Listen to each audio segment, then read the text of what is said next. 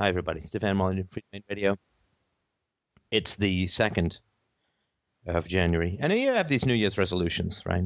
Just say, I'm going to do some sit ups. I was at the gym today and uh, seeing all of the people, all of the pear shaped people doing way too many sit ups, uh, knowing that next week it will all be back to us regulars, is one of the interesting aspects of New Year's. But I will tell you another interesting aspect of New Year. So I've I've had an ambivalent relationship with Canada for quite some time. Now, ambivalent, for those of you who've seen Girl Interrupted, does not mean that I'm sort of, eh, you know, a little bit come see, come sa, a little bit this, a little bit that. It means I have torn, I am torn, I see opposite poles. And uh, I guess like a man standing equidistant from two dancers in a special nightclub, I am torn between two poles.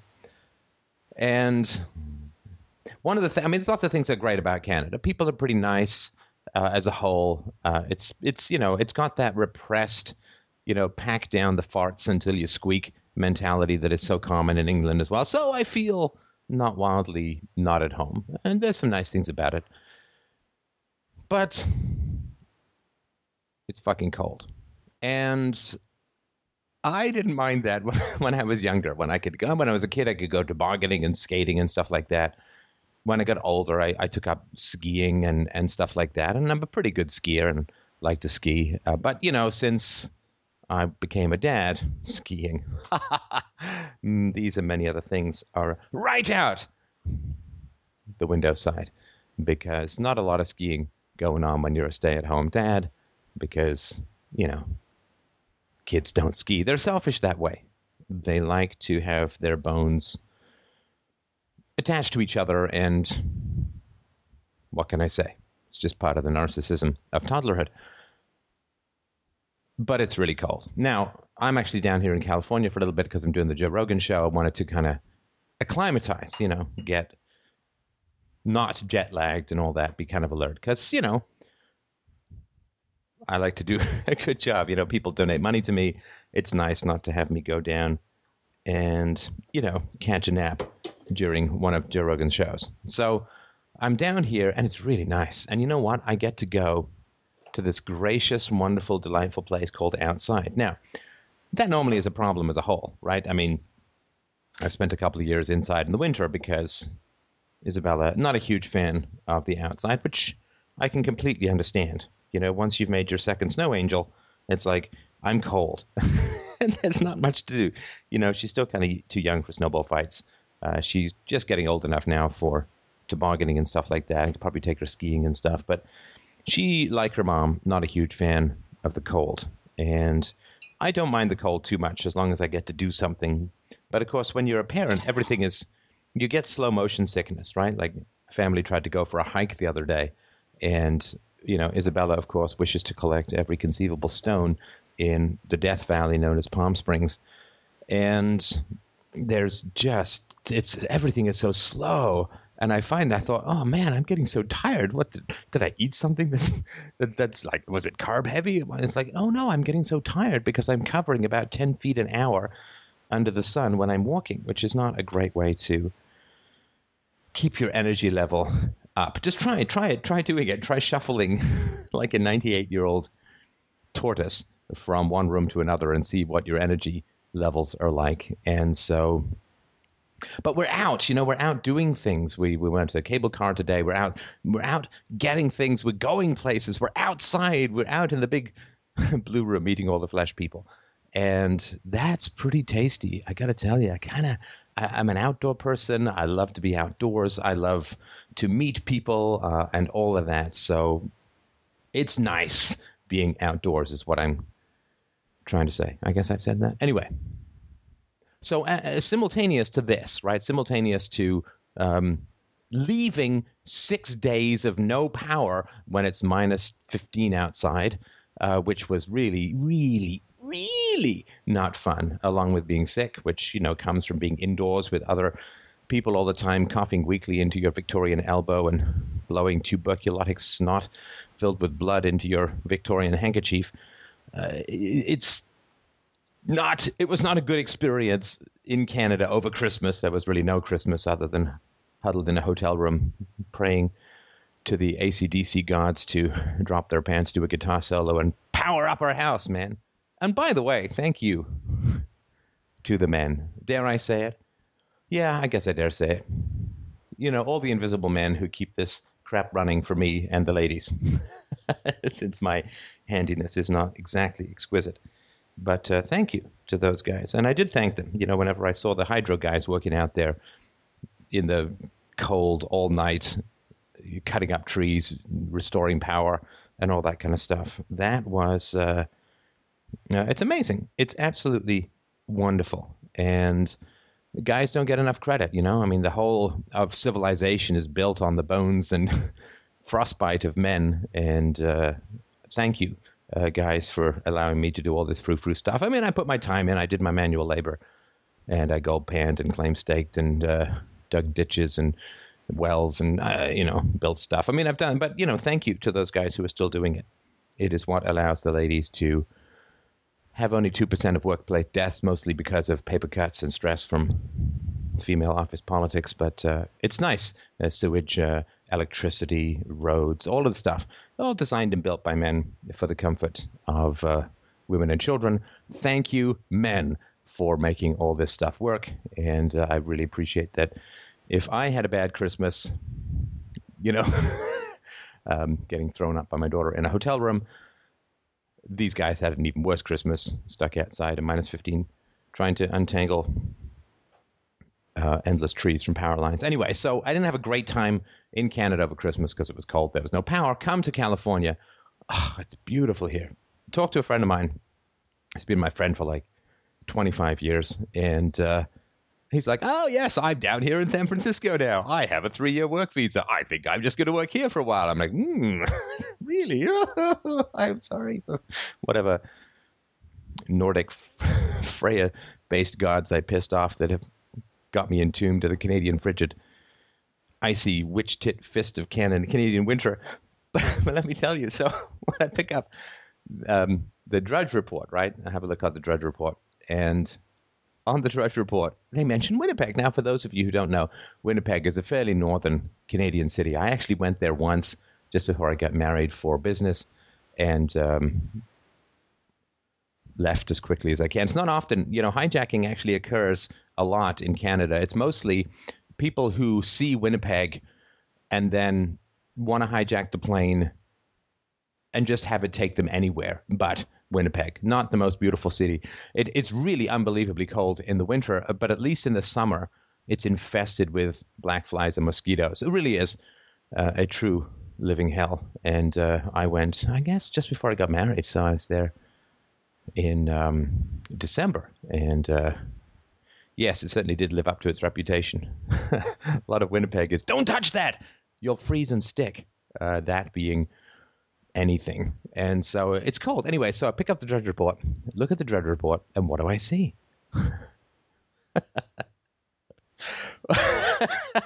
well, it's like you know every now and then you, you try and read these signs about what you're supposed to do with your life or where you're supposed to go and it says in winnipeg which is of course in canada which i did not have a great experience with before coming down to california it says about winnipeg that it is as cold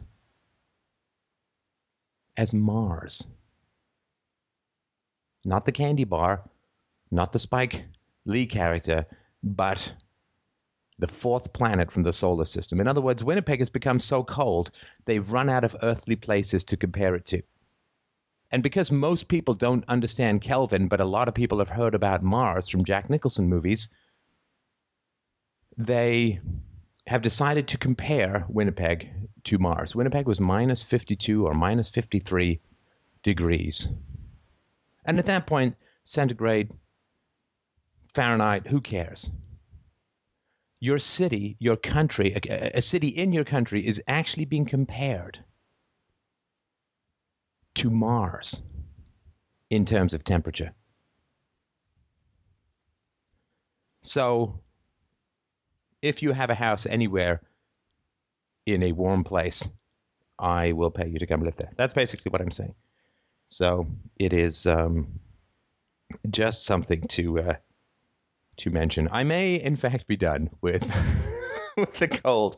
I'm not sure my daughter is going to turn anytime soon. I think she got too many Greek genes from my wife, and uh, basically, my wife is a heat-seeking missile, and uh, if your temperature is a tenth to a fifth of a degree above the air, she will attach to you like a lamprey and suck the last living heat juice out of your veins uh, in a obviously adorable and fantastic manner, but nonetheless, it is. Um, I think going to take me a fairly large number. Of, it's going to take a fair, fairly large number of security guards to get me back on that plane to Canada because, of course, I will be returning in January. Where, with any luck, I mean, with any luck, the temperatures will still be hovering between Uranus's North Pole and the asteroid belt, hopefully heading sunward at some point.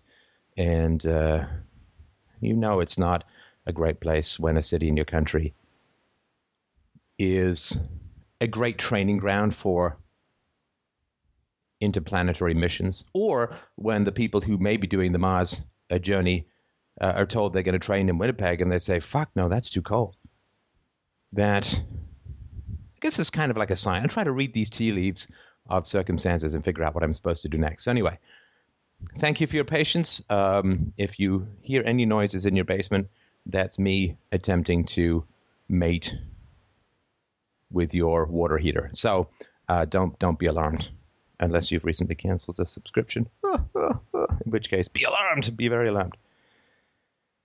That's you, you Americans have it so damn lucky it's ridiculous. Hey, you want cold? Go to Colorado. Hey, you want not cold? You know, go to Texas. Go to uh, Florida. Go to California. Um, Canada, it's like, well, you can huddle near the border and uh, gaze at people on TV enjoying the sun while you slowly sob into your snowbank, but you really got very little choice. Uh, I guess you can go to British Columbia where you have to deal with rain soaked, red eyed hippies who regularly seem to take naps at around 4.20 in the afternoon and the constant rain, right? It's uh, there's a reason why the Victorian newspaper is called the Times Colonist. What? Times Colonist? exactly. So a little behind the times, uh, but still colonists. And um, that's your choice. Uh, weak, wet, drizzly, and cold, where it almost never Seattle kind of weather. It's, it's never sunny. Uh, or you can go east uh, to Newfoundland and uh, uh, try and figure out what language they're speaking. It's not English, but it's not really anything else either. Uh, so that's really, really tough. that's really tough. trying to understand what they're saying in Newfoundland is like trying to read texts from a really drunk guy who's typing with his elbows on a tiny keyboard. Maybe it'll make some sense, but you really hesitate to guess whether somebody's offering you a herring, their hand in marriage, their daughter, a cow. Who knows, right? Uh, you're just afraid to nod at anything out there. And I mean, the prairies, the flyover country, um, unless you are actually a farmer, or a farmer's lobbyist. Uh, why why would you want to be there? So yeah, it's tough. Quebec, you know, if you feel like smoking in church and doing it doggy style while watching the Stanley Cup, I guess you can go to Quebec and uh, dream that the world would somehow be better if you could show off, throw off the shackles of the federal government that currently subsidizes your province to the tune of hundreds of billions of dollars a year, and where the mafia runs, really openly runs the uh, um, the city councils and uh, particularly the um, procurements, right? The, the city contracting.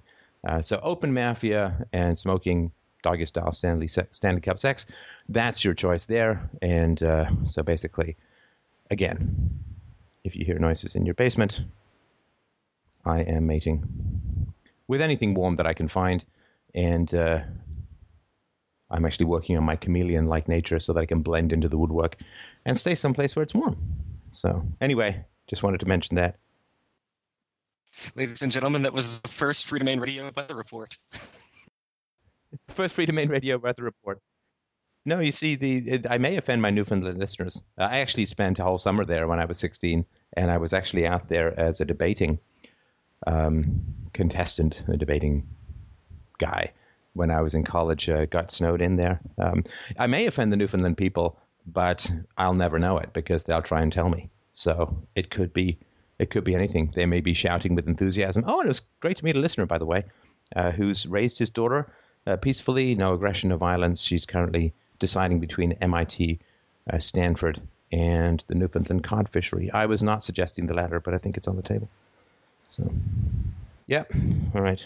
I feel that's it for my whining and complaining for now. no promises, though. Never. All right, up next is Matt. Go ahead, Matt. Hey, can you guys hear me?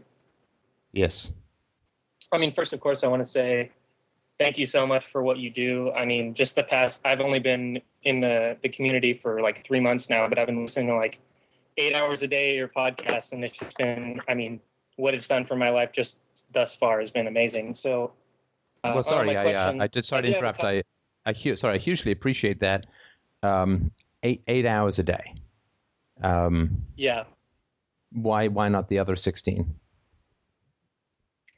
I, well, I'm I'm, I'm at a loss. I, I don't. I mean, you can catnap when I go on tangents. Oh wait, that's all of all of the podcasts. So uh, no, I'm just kidding. So what are your questions? Yeah, so I mean, I had a couple, but I think in the past couple days I've been going, well, do I want to do this one? Do I want to do this one? But right now I'm feeling this one, so I'm gonna go with that. So my issue is that uh, I mean, I'll try to be as concise as possible, and you can ask any clarifying questions that you need. But it's about my ex girlfriend living with me. I mean, she's not currently, but I'm. She asked me if if if it was a possibility to live here, and she did live here once before uh, we dated for like five years and broke up two years ago. I'm 22 right now, so 15 to 20. And she came and lived here for like six months, and it just really, I mean, we didn't, we never really dealt with our relationship issues and blah blah blah, and it just really kind of fell apart. And I mean, the biggest, the biggest thing is that I mean, she's had a really, really rough life. Sure, her mom died when she was really young and she lived with her stepfather and her three brothers, and he abused them and other stuff. Uh, I mean, there. I don't think there was any sexual abuse from him, but then she moved in with her real dad at like 13, and he. Uh, I mean, I, I'm not sure exactly, but I know he kind of. I don't think he ever touched her, but there was some kind of sexual abuse stuff, and she's currently living with him right now. And so I feel, I mean, I have this that that's where my dilemma is, and it's like, do I mean it would be really difficult, and she's dating this other guy, and she's been, uh, she's I mean basically been in a relationship, just hopping relationship to relationship since ours. And okay, so um, I mean, let me uh, interrupt you for just so, a second. You've listened to the show obviously yeah. quite a bit. What do you imagine yeah. my first approach is going to be? Um, well, I would think probably going into why I dated her and wh- or what what is that for me or I don't know.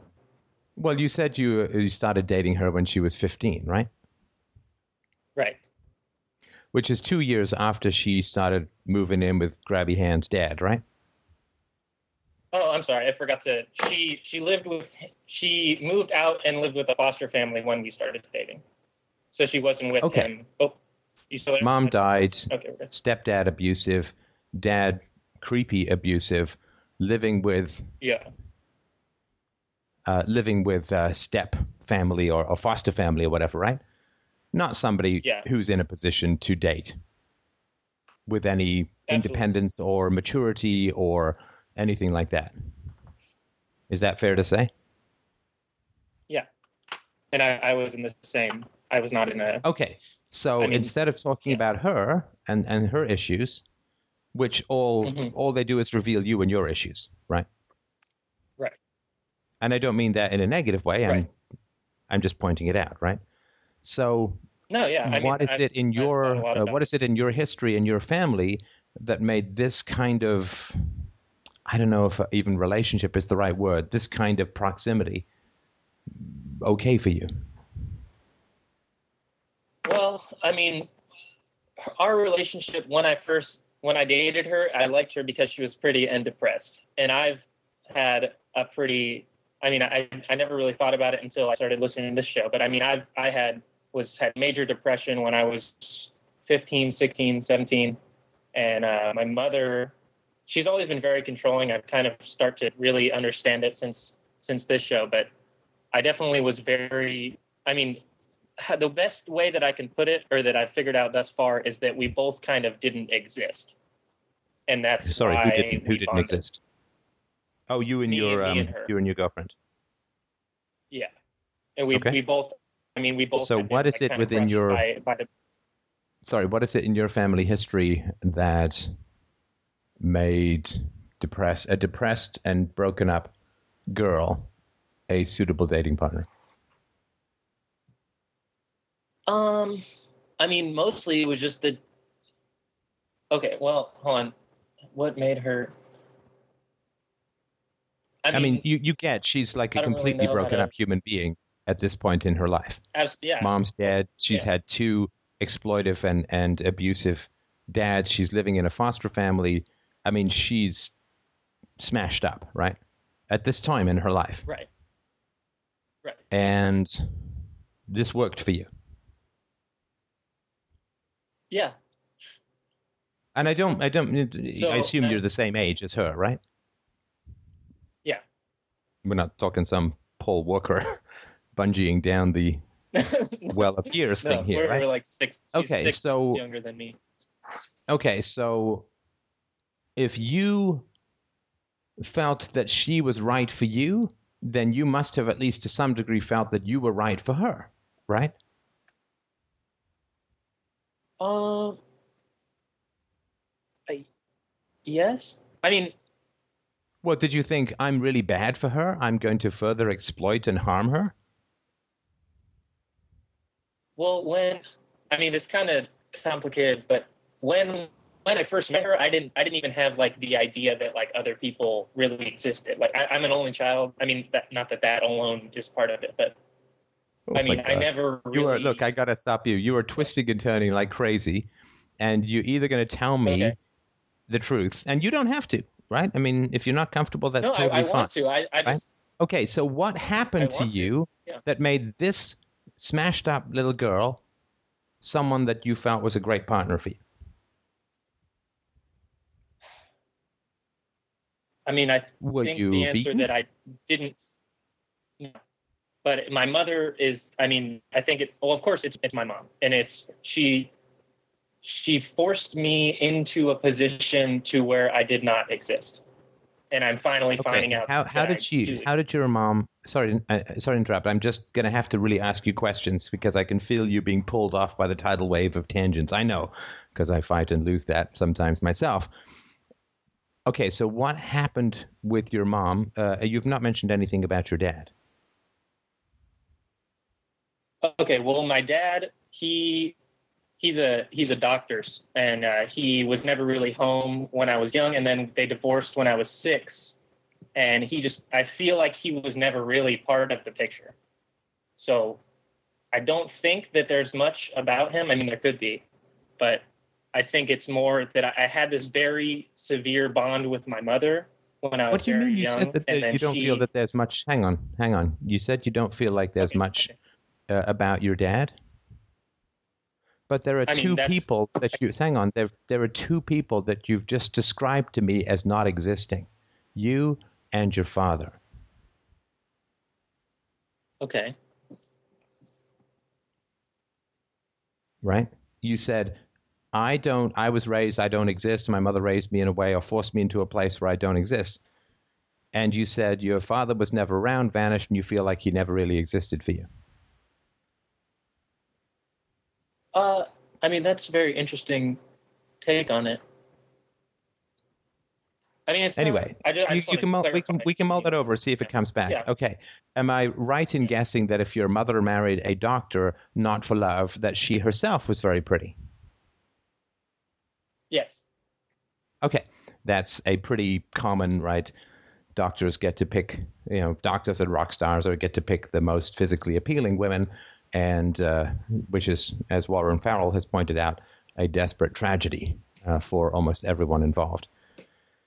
And um, I mean, they they pick women who can't love them, and the women pick men who can't love them. So the the money, good looking, or the power, good looking, or the prestige, good looking combo for men and women is desperately, desperately, desperately tragic. And it's not too shocking that the divorce occurred, right? Anything which is founded on status and looks is shallow and biologically sensible, but emotionally ridiculous, right? Right. And you said, so you said about the girl, your ex girlfriend, that she was pretty, right? Mm-hmm. And are you uh, at the time in in high school, or I guess high school? Were you a high status? Were you like an athlete? Were you like good looking? I guess you had some money if your dad was a doctor. Were you a high status guy? Not, I mean, not really, but in a way. I mean, she said I we were talking about it the other day a little bit, and she said that it, it was kind of a status thing. But it was it was not like an athlete thing, but it's kind of I guess 21st century of that or whatever. It was more of like I was like this cool kind of asshole guy, and everybody like liked me because I was I was always kind of uh I don't know. I was I was just like an asshole, and everybody was like, "Oh, the asshole" or something, you know. And are So- you a good looking asshole? Yeah, I, I guess. No, I mean you could be honest, right? I mean, I'm not a bad looking guy. Yeah. I mean, both of my parents dated each other because they or got married because they were physically attracted to each other. So I would think. Oh, that so I'm your dad is handsome guy. too. Yeah. Yeah, I, th- I think I'm, I don't know the the timeline too well, but I think they were. My my mom's a nurse, so they were both in medical school, kind of in together. Shit, I don't know, but yeah, he. I mean, he's he's a good looking guy too, and so is my stepdad, who my mom married uh, couple two years after the divorce. All right. Okay. Now, in what way were you um, an asshole? Were I? Uh, I don't know whether Uh, still are. You said in the past. I mean, it's it's. I've been working a lot on it, but mostly sarcasm, and you know, and I would always, I would always. uh I mean, I never did it, or at least never, but I did it much, much, much less to her because I started to feel this bond with her. But I still did it to some degree, and but that's another thing. But um mostly, I mean, sarcasm and just really like really getting really deep into what what stung people because I've always had this interest in psychology, and I think I always kind of understood, you know, where why people did things the way they did, and I always, whenever anybody. Oh, so do you mean that you um, that you can like. find people's? Sorry. So you you think you can find people's soft spot and uh, wound them verbally? Is that right? Yeah, that's that's what I did. Yeah. Okay. Would you ca- categorize that as verbal abuse or, or sadism or cruelty or teasing or how would you how would you put that? I would think that just there was some, some of it was def. I would probably consider verbal abuse, but more. I mean, it was it was more playful. Most of the. I mean, I No, want to say most. no, no, no, no, no, like no, no, no, no, no. Don't Okay. give me the playful word. Come on. Don't call yourself an asshole and say let that you me- were able to wound people with your words and then say it was playful. I mean, let's be honest, right? It was not playful. You may have covered it up like Well, no, it was I- playful, but not. Right. It was not I mean, playful. Everybody interpreted it as playful. You know, like everyone was No, like, oh, you no, no, no. It was No, people did not interpret it as playful. That's a defense mechanism. Okay. That de- it definitely is. Yeah. Okay. All right. So, what's your question? I'm sorry, because I'm I've been Well- interrupting you the whole time, and I apologize for that. But I just want to make sure we get to your question. No, I, I mean, uh, yeah, I mean, I really, I do, I really do appreciate, I mean, this kind of stuff, but yeah, I do, I do want to, I mean, so the question is, I mean, I've, I've, I've been working on, I, I spent a year in therapy. It wasn't, it was more of a, uh, what's the word? Damage control at the time, but I, I did, I did spend some time in therapy. I mean, I've spent all the time in these podcasts, so I think it's definitely I keep forward, asking you for questions, and then you give me more information. So I will have to ask now: sorry. what was I'm being, sorry. what was the damage being controlled? Oh well, I, at the time I was majorly depressed and suicidal. At the time, this was when I was sixteen. So, but, and when did Okay, uh, when did the depression start? yeah. Uh, about fifteen. And before that, did you experience any depression that you know of? Not that I know of, no. That's always So it started, that I've um, been confused. So did it start around the same time that you started dating this woman? It was before, long, uh, uh, probably a year or a year and a half before. Right. Was there any incident that that precipitated it, or did it just you wake up one day, or did it start slowly? Uh, it definitely started around when I got into high school, and I started. I started. I met some people, and I started using some drugs, and and I think that definitely played into it. Right. And I'm I'm sorry for all of this. Did did your biological father have much to do with you after six, after the divorce? Uh, I mean, he wanted. Well, I I, won't make it uh, how he felt, but he he would want me to come over and see him on the weekends and stuff, and I didn't really. I didn't really want to do that when I was younger, and then I moved in with him at 15 I, I can't remember exactly why, but I remember that my mother was just driving me insane. And I, I said, I fucking hate you. You're the worst. Get out of my life. And I moved in with my dad at that point in time. And then I lived with him until 18. Your biological dad. So I And- what? Yeah. Yeah, And what was your relationship with your stepdad like at that in sort of your middle teens? uh, I never, never bonded with him at all. I always thought he was an asshole. And why why did you think? Oh, and my what did he parents that? Uh, he just, he, he has a lot of stuff himself. So he's just really, I mean, he's always really angry. I mean, not all, he has, he's either really happy or really angry. I'm sorry to interrupt you, but you were just about to say my parents are, and then Oh, we moved oh, on, I just wanna make sure we don't really forget. religious, and my mom's really religious, and my stepdad's really religious, and my dad's kind of religious. So just to your mom is really Throw that in religious. Yeah. Um, didn't she get married before God until death do her part? I know, I know, I know. That's it. But yeah, I I figured that might be relevant, but Right. Okay. Okay. And who taught you the verbal abuse?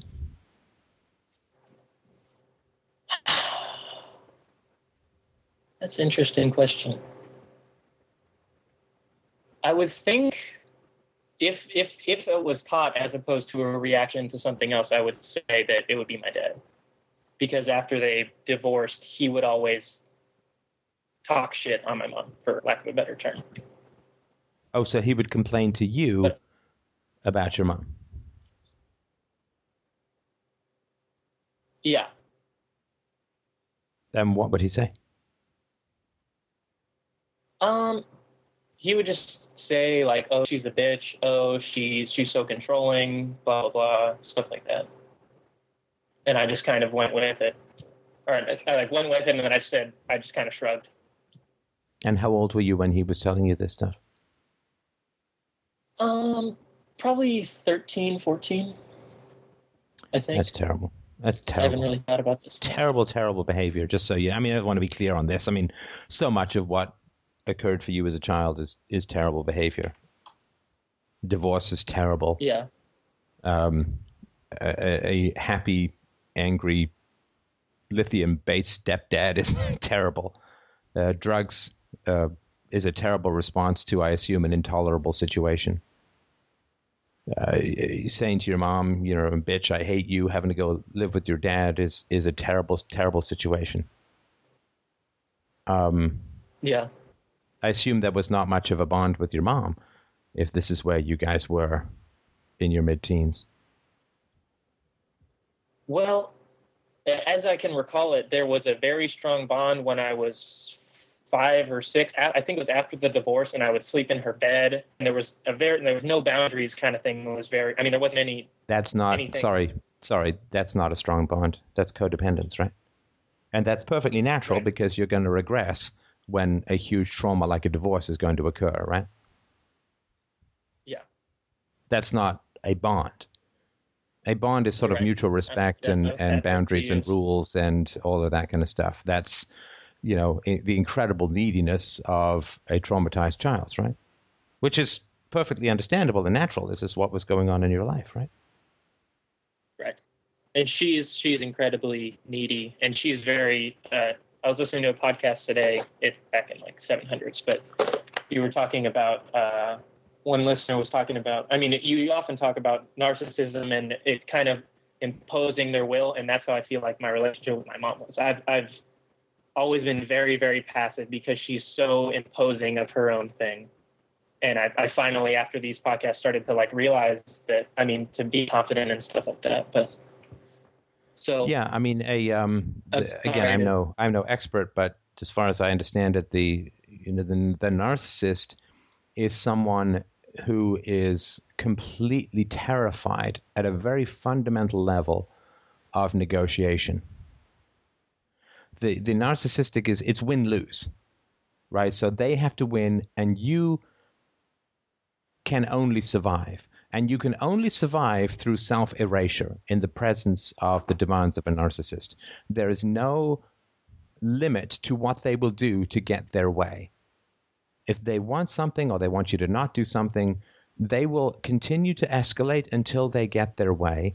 And the entire personality structure is based upon the monomania of one's own needs and the complete erasure of the other person and all you can do is become a ghost in a dead house in order to live under the same roof with these kinds of people. It is, and again, this is all just my amateur opinion stuff, but it is the personality structure is so fundamentally founded on win lose, on bullying, on manipulation, on wheedling, on neediness. It can be either, like they used to say about the Germans, they're either at your feet or at their, your, your throat right? They're either needy and supplicating or they're bullying and demanding. The, the personality structure is so based on win lose that the idea of win win, the idea of negotiation, that two people can be in the same room and both get their needs met, in fact, in better ways as a result of that negotiation, that is like that that possibility to this kind of personality is like somebody pointing a gun at them. Because the whole thing is predicated on win lose. And if a win lose personality structure is faced with a win win negotiation, the degree of rage that is released is staggering, which is why you can never win with these with these kinds of people. You simply cannot win. All you can do is escape or self erase, but you cannot ever win with them. And, and just to finish up, and again, I'm not saying anything about your mom in particular, just these kinds of personality structures. One of the the reasons why there's the, the, the, the real rage is reserved for the possibility of a win win negotiation is that they genuinely believe it's kill or be killed. It's they genuinely believe right. that you have to like they have to win and you have to lose and there's no other possibility. And that's how they justify their continued bullying and predation on needy, independent, and helpless others, particularly children. Because if they stumble across a win win negotiation, then what, what they thought of as necessary in the past is now revealed as evil. Right? They weren't just doing what everyone has to do to get by, they were nasty ass bullies. And this is why people dedicated to win lose, to dominance at all costs,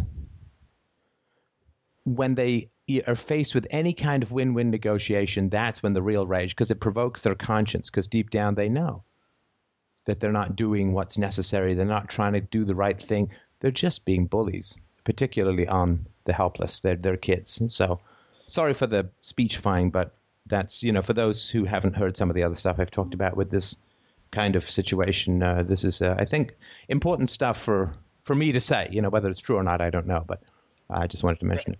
No, I really appreciate it, and and then that that's that's what I mean when I said that I don't exist. It was kind of a self erasure kind of thing. Sure. Well, no, it wasn't a self erasure. Yeah. It was an erasure from the other. Oh, you're right. It was the necessity right. for erasure, right? Like the chameleon who's hiding against the leaf isn't self erasing. They're trying to hide from a predator, right? Not, it's not a hobby, right? Right. Right.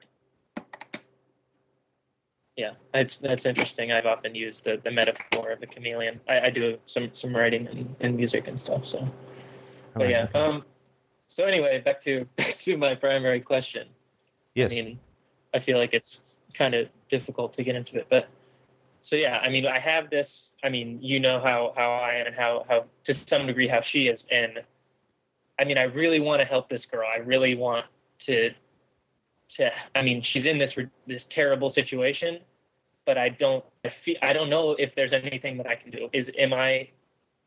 Should should I have her try and be here and see if we can work you know work something out to so she i mean she wants to go to therapy we i mean that's part of the reason why we liked each other because we're both interested in psychology and stuff but i i mean i don't i mean what what's your your take on on whether that's is that insane to even consider that that i should want to to to have her live here or because i mean yeah i mean if she had what's your i mean sorry but what's what's your best what's your best case scenario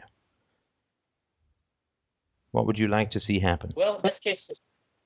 Well, I mean, best case scenario would be that she would be here and she would go to therapy, and that I could. I mean, uh, also part of it is that I want to. I feel, I've hurt her so much, and I want to be able to make up for it to some degree. But I mean, best case is that she. Oh, I mean, that's that's. I mean, I when we first started dating, I cheated on her, and then after that, it kind of I had this like revelation kind of thing where I realized that like other people exist and I need to care about them. And I mean, I think part of it, I wouldn't be here talking to you if it wasn't for that, some of what happened in that relationship and just the, the, the realizations that I made. But I mean, that just, just my own, I mean, inflicting my own things on her and her inflicting hers on me and just this, I mean, all of our fucked up childhood shit just on each other. And there's a lot of pain and hurt and anger and a, and a lot of, I mean, we both never really expressed how we felt because we felt like it was, I mean, imposing on them kind of thing. And so, does that make sense?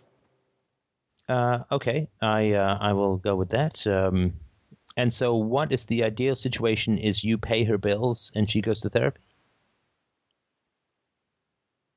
Well, I mean, not exactly, but I mean, she would she would be paying me to live. She would be paying as much as she could, but I, I mean, I would rather her save money for for therapy, and then she would live here, and then I don't know, I don't know what would happen after that, but hopefully. So I mean, isn't that just what I said? Can... That you would pay her bills and she would go to therapy? Yeah, I guess. Well, no, don't guess. I mean, tell me if I've mistaken something. I'm not trying to corner you. I'm just trying to really understand. Right. Well, I mean, I feel like the primary thing is that I'm getting her out of her father's house. No, no, no. Let's get back to the mechanics, right? And I, you know, before we look okay. at the elevated what ifs, let's look at the, the. So the ideal situation is you pay her bills while she goes to therapy, or at least you pay more than she would get from a roommate, right? Yeah, and I mean, I, I would hope that we could. I mean, I don't think it would work unless we were, you know, friends and talking and discussing, uh, you know, our feelings and stuff like that. But on the core level, yeah, I mean, I hope. And would you be, be sleeping together uh, as well? Would you be boyfriend and girlfriend? No. Okay, so just friends. Yeah. And would she be free to uh, bring men home if she wanted? No. Okay, so she would have because to be monogamous be couch, with you. So. Because what? She would be on my couch. So. Right. Okay. Well, I mean, so she that. would not. She would not. She would not be free to date in this arrangement. Well, I mean that's another issue because she is currently dating someone right now. But she, I mean, I have obviously I still have feelings for her, so that makes it difficult. And I mean, I'm, I, I feel like I couldn't say, well, you can't date him if you're going to live here. But so. Wait, sorry. That, you say you still have feelings thing. for her. What What yeah. do you mean? You you would still like to be her boyfriend? I mean, not in her current form. I, I feel like, I mean, the thing is, I'm still trying to figure out what it is that I value in her and why that it is that I have feelings for her. But I mean, right now, I just want, I want to work on myself and I want her to work on herself. But I feel like she has no option to do that when she's living in a psycho home. So, when she's living where? In a in a psycho's home. Her dad is psycho. Oh, okay. So her dad is psycho, and she's dating a man. I yeah. assume you don't think the man is very high quality. Is that right? No. Or no, I do not think he's high quality. Right. Well, look, I look, I appreciate. Obviously, I appreciate that you you care for this woman.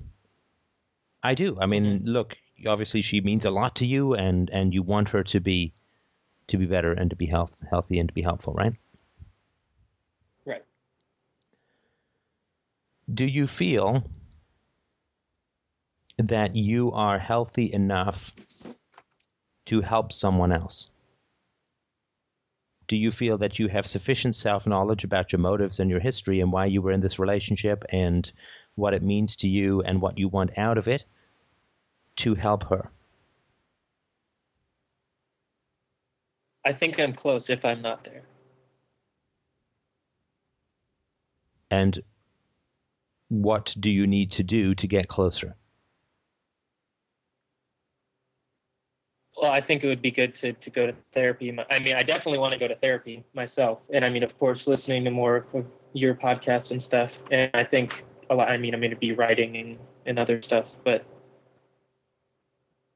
so uh, to clarify your, your question, should I be certain that I'm ready for something like this before I would consider doing it? Well, is that what I mean is that do you have sufficient self knowledge about yourself, your history, your relationships, and your feelings towards this woman and what you want and what you expect to be there for her as a friend? I'm gonna say no. I think that's a wise thing to say. I think I didn't want to have to be the one to say it, right? But but I think I think I think that's the right answer. Yeah.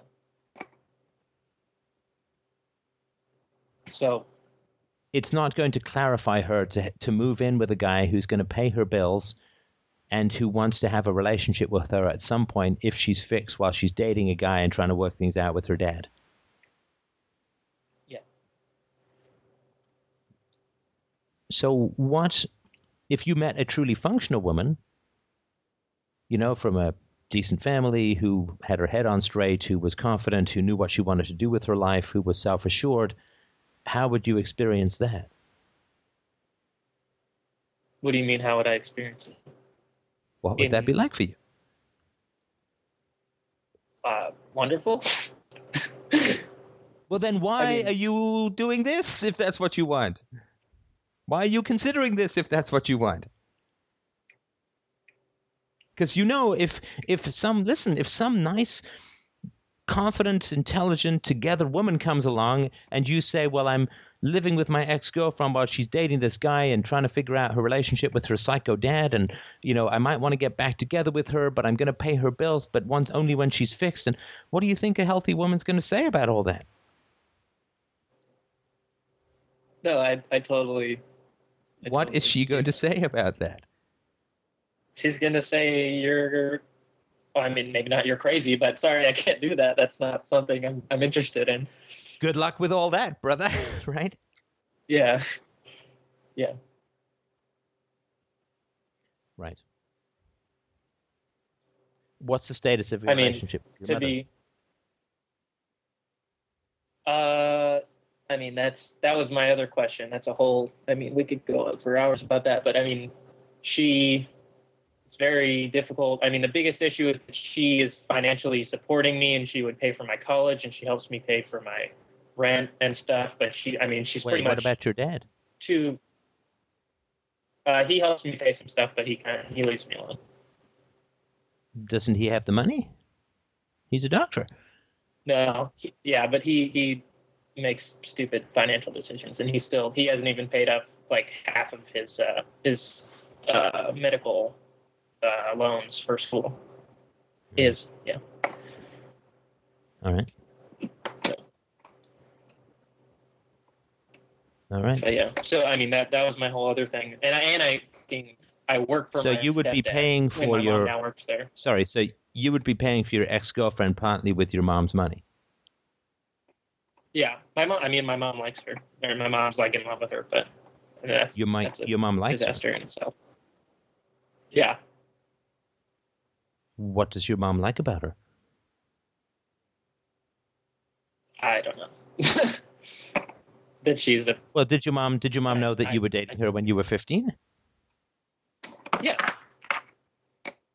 And did your mom know about this woman's or this girl's at the time history? Yeah. Well, I mean, she maybe not when I was 15, but by the time I was 17 or 18, yeah. And your mom was like, I wasn't really talking seems like a catch to me, right? Good, good for you, right? Uh, I mean, not exactly, but to, it was. She wasn't like, oh, this girl, like you shouldn't be dating this girl. But yeah, Well, I can tell you what I would say. I, I know. I, I think I would know what you would say. What What do you think I would say if my daughter came home Well, I, with uh, a guy who was in Yeah. this kind of situation, who'd been perhaps half molested and and had, uh, mom had died and dad st- dad was creepy and molesty and stepdad was like, what What do you think I would say to my daughter if she wanted to date some guy like this? Well, I think the first thing you would say is why? What are you attracted to in this guy? And then also maybe a no, no, no, no, no, no, no, run away. Yeah, I mean, it's never going to happen, right? Right. I mean, I, I wouldn't think. that And you know, it's funny. I can already that. hear all the people who say, "Oh, you never know. It might happen. You never know." No, I know. It, you know, she's she's not going to wake up tomorrow speaking Mandarin, and she's not going to wake up tomorrow speaking crazy and dysfunctional. She's not. It's not going to happen. But if it did happen, or if you were to call me up at the age of 15 and say, Steph, what do you think of this? I would say this will be a catastrophic decision that will harm your conscience, that will harm the girl, and that will tie you up for years to come, as it is doing, right?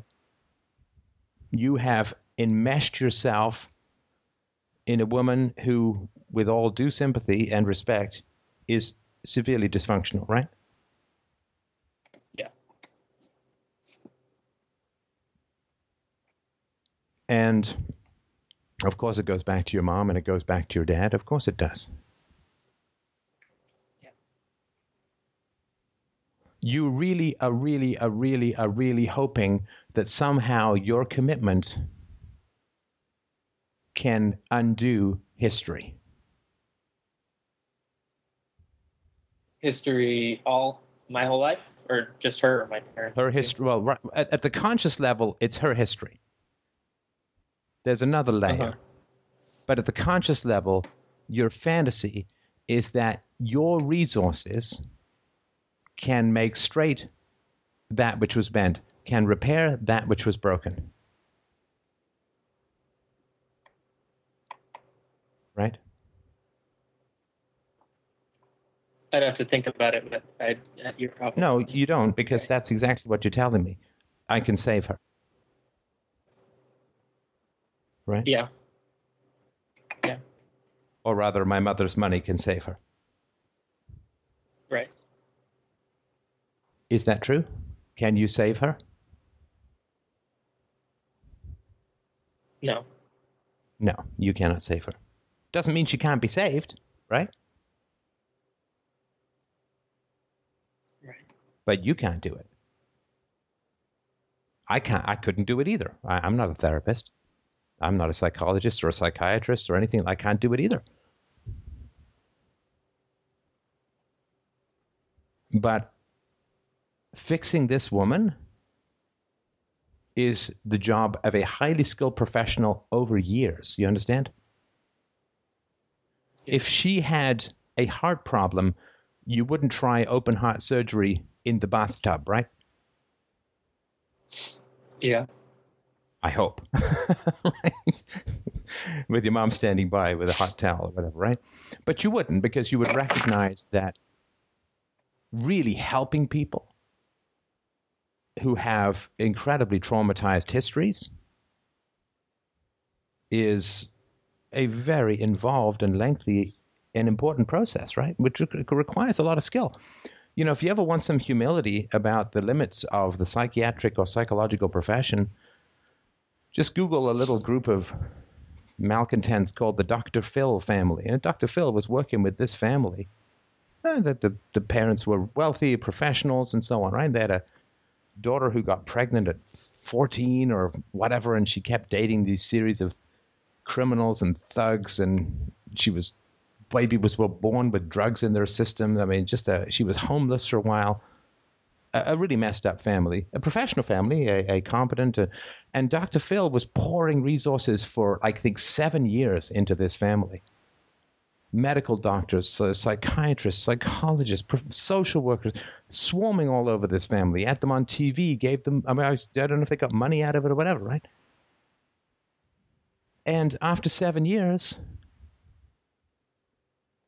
woman was still addicted to drugs, couldn't hold down a job, was dating some other thug. This girl who was now twenty-two or something like that. Other sister was a complete mess. Mom was a neurotic mess. Dad was still completely spaced out.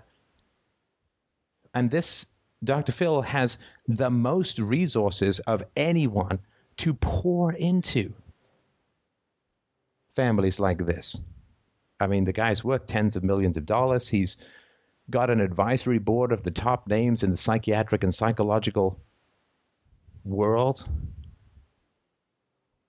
And he poured massive amounts of resources over a seven year period into this family.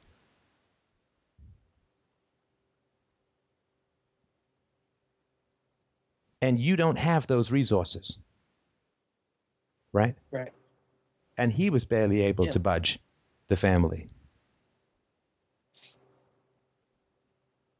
So recognize that dysfunction is highly embedded. It's not just a part of the personality. It's not like a guy with a broken arm. For a lot of people, dysfunction, it's called characterological. It, it, it is the personality.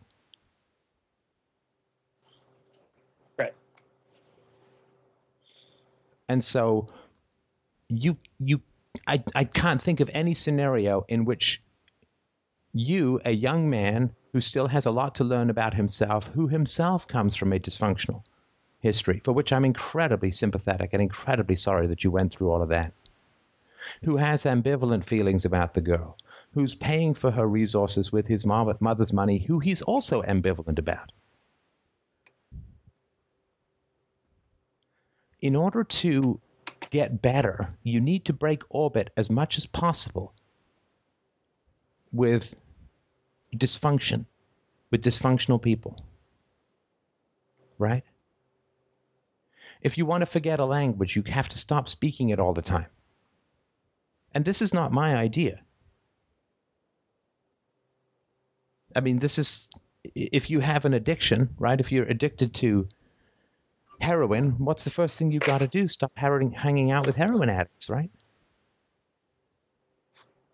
Right. You've got to stop putting yourself in situations that recreate or reprovoke the dysfunction.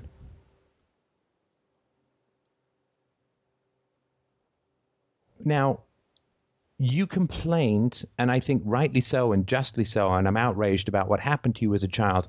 You complained about invisibility, which is basically around serving the needs of others without concern for yourself, right?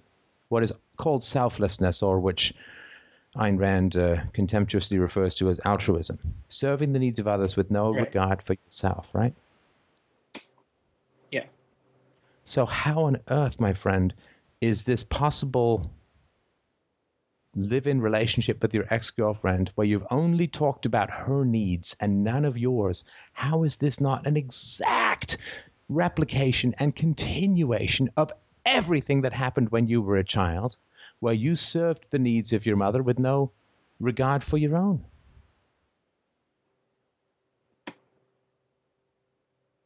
all you're going to be doing is serving this woman's dysfunction with no needs of your own. How is like you understand it? You you are not going to be helping her by using her to recreate your own history because it remains somewhat unprocessed.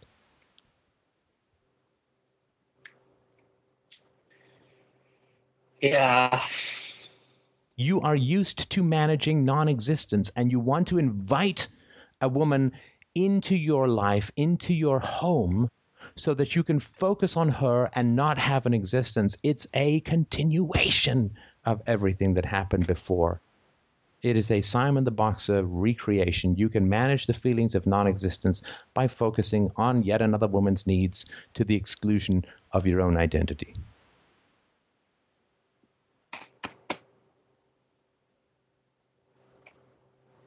Yeah. Am I wrong?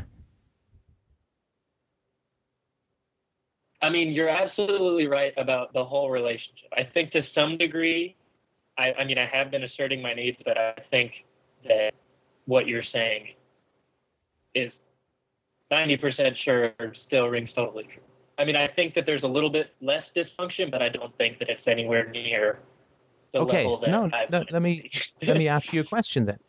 Under what uh-huh. circumstances can you imagine your ex girlfriend, if she's living with you, asking about your needs and focusing on your needs? Uh, I mean, it happens kind of. Not. I mean, that that's what I mean by by what I said. That I, I don't think it's anywhere. I don't think that she she she's capable of that right now to to the degree that that it is healthy. Well, she's going to be in therapy, right? She is probably going to break up with the boyfriend. She's going to have some tumultuous situation going on with her psycho dad, right? How on earth, in the midst Yeah. of all of that chaos and true revolution in her existence, is she going to be able to legitimately and peacefully focus on your needs? Yeah, I, I, I guess I had this. I mean, it's you're totally right that it's just reading. I mean, I had this thing where it was like, as long as she's going to therapy and getting better, my needs don't matter. Yeah, I get that. That, that I get my- that. I get that. And then maybe she'll grow into someone who will recognize your needs, right? But why not find someone who's capable of recognizing your needs already? Why go through all Well, of this I- expense like and time and stress and strain and trying to overcome your history, your personal history, her history? Why are you trying to turn her into someone who can take your needs seriously and really focus on you when there are millions of women out there who can already do that?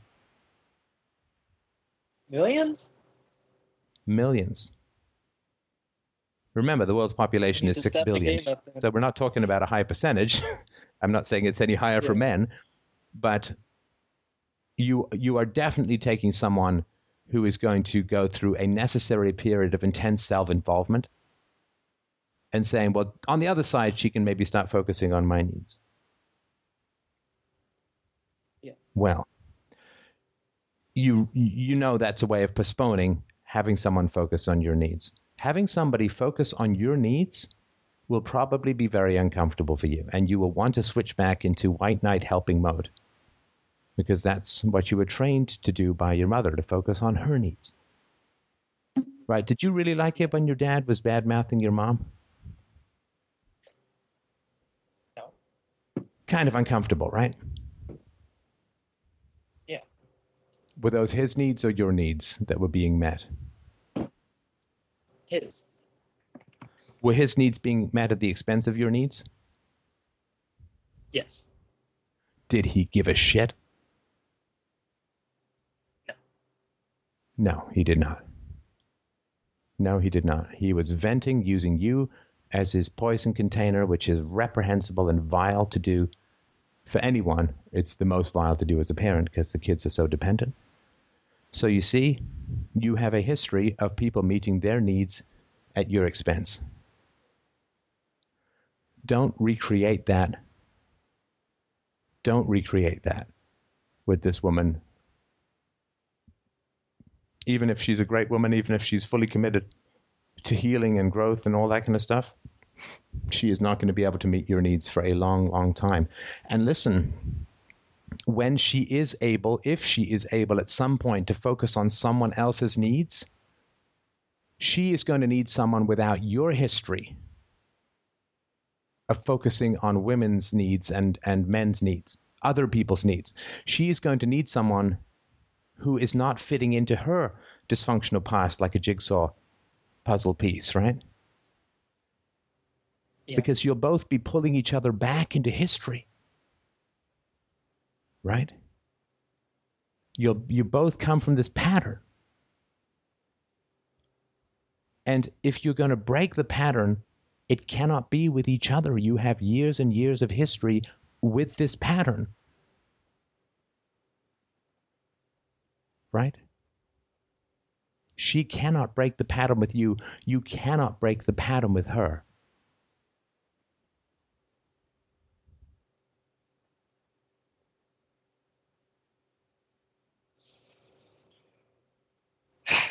You you may both get help, and I hope that you both do. And I think it's fantastic that you're having this conversation. But if there is help to be had for this woman, it cannot be coming from you. And if there is help to be had for you, it cannot be coming from her. This is a way of avoiding the pain of having not had your needs met, lo, these many decades.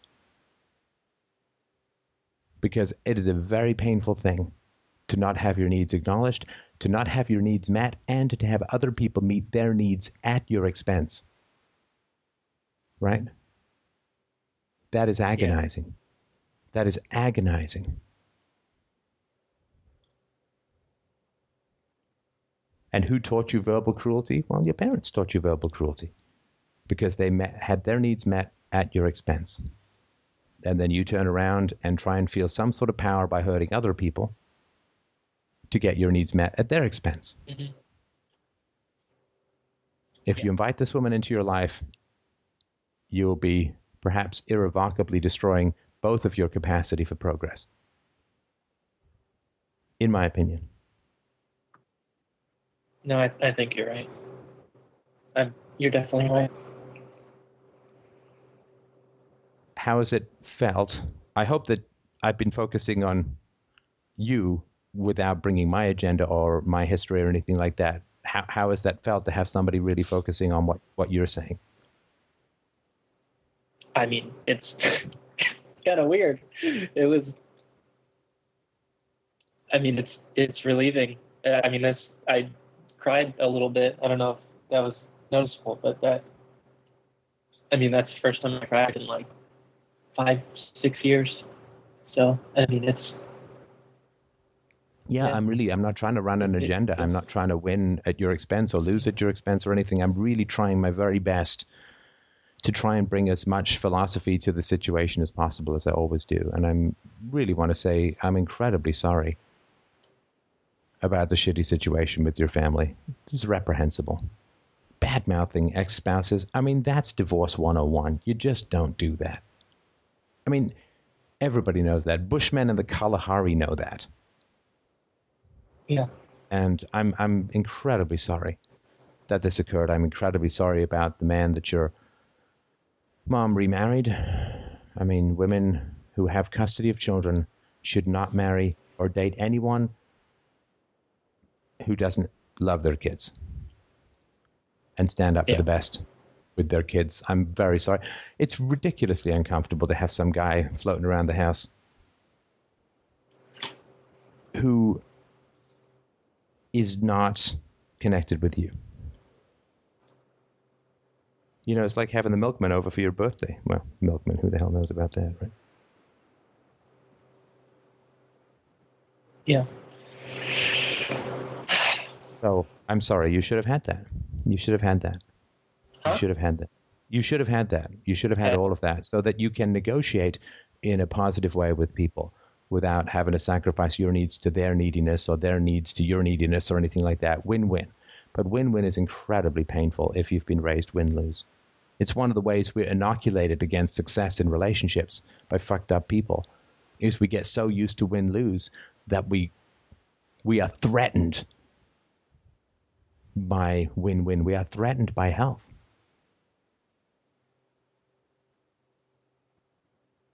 Yeah, that's definitely being threatened by health has definitely been something I've been struggling with for a long time, I refused to, to get treatment because I wanted to stay depressed.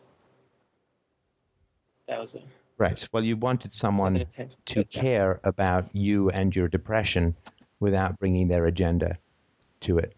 I mean, you must have noticed. You must have noticed how rare it is to have somebody actually listen to what you're saying. Yeah, I mean, I this may be the first time it's ever happened.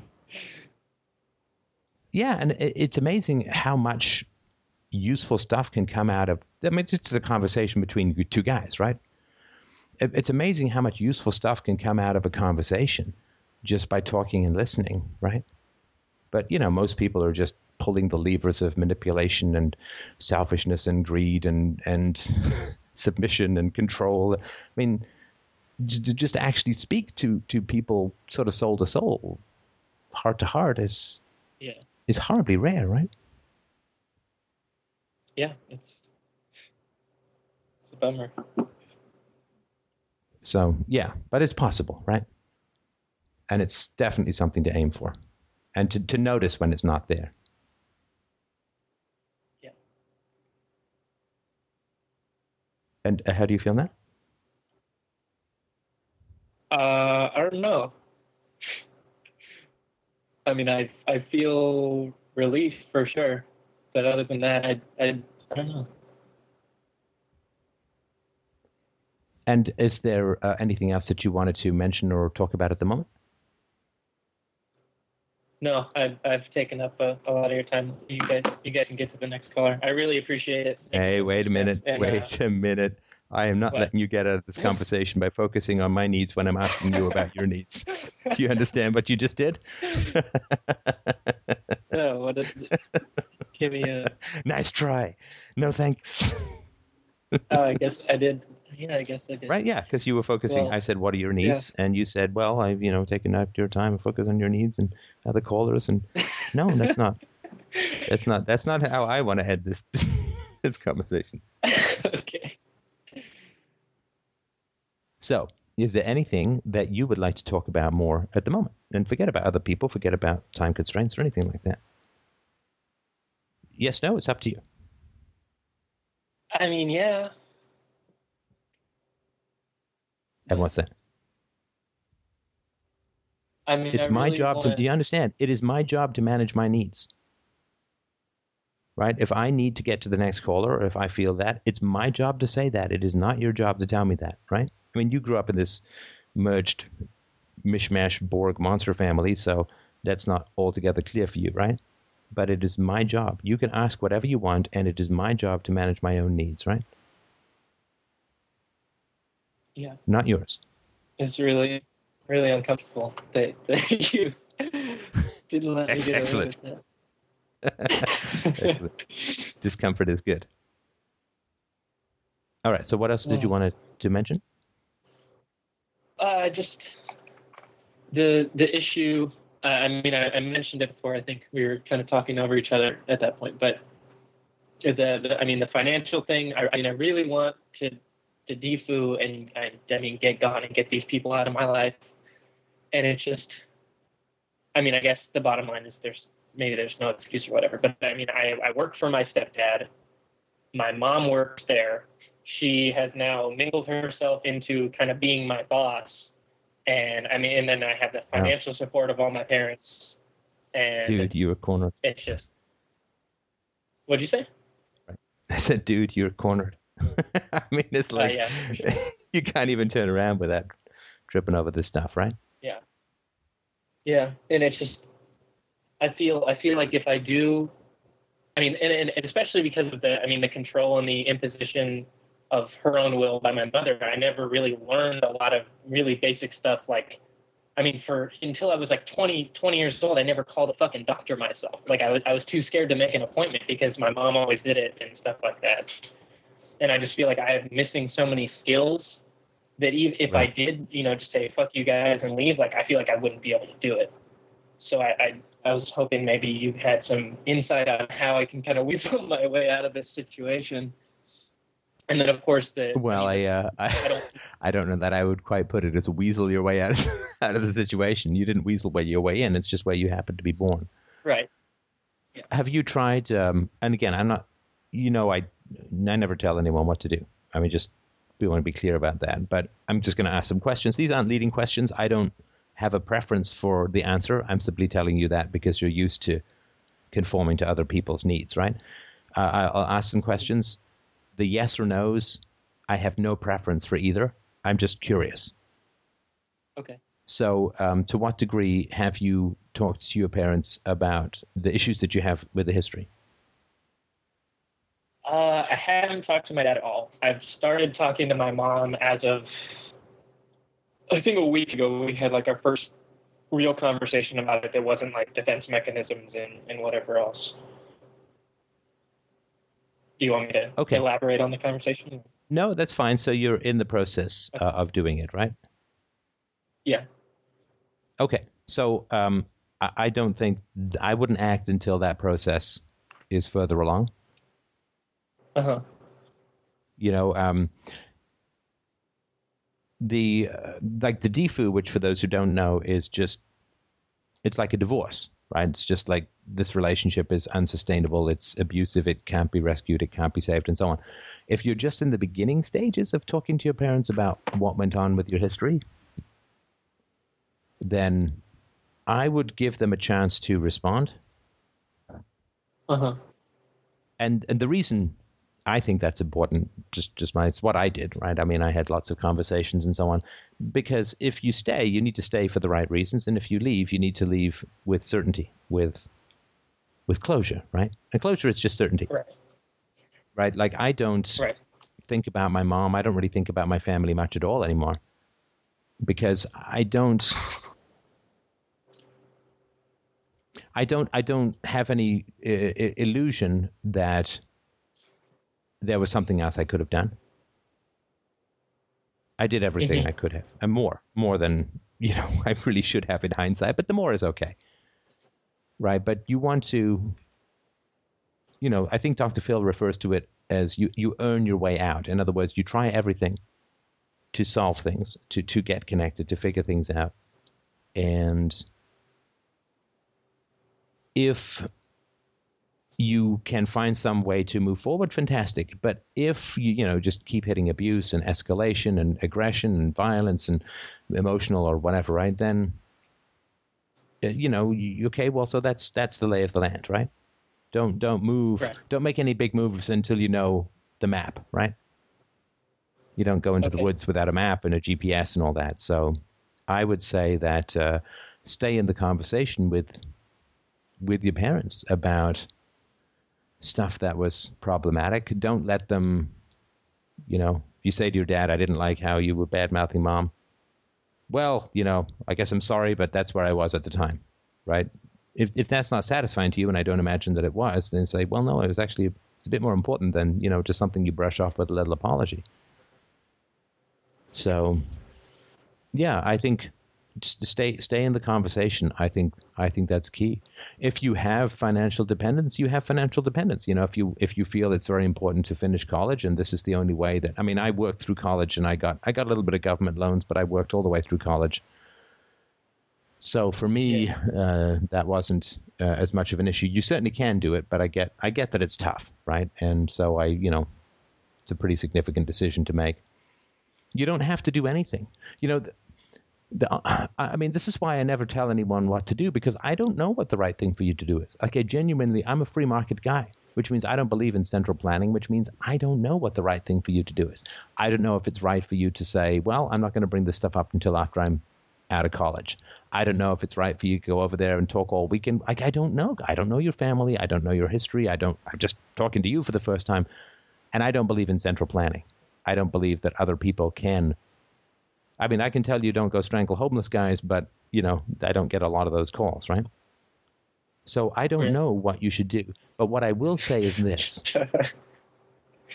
Go on. I was just laughing, strangling homeless guys. Oh. but I will say this. Whatever decisions you make, you just need to be conscious that you're making them. So let's say you say, look, I don't want to bring this stuff up with my family. I think it's going to go really badly and I need the money, right? Okay. Mhm. Just make it a conscious decision. You know, drive up to your mom's place and say, you know what?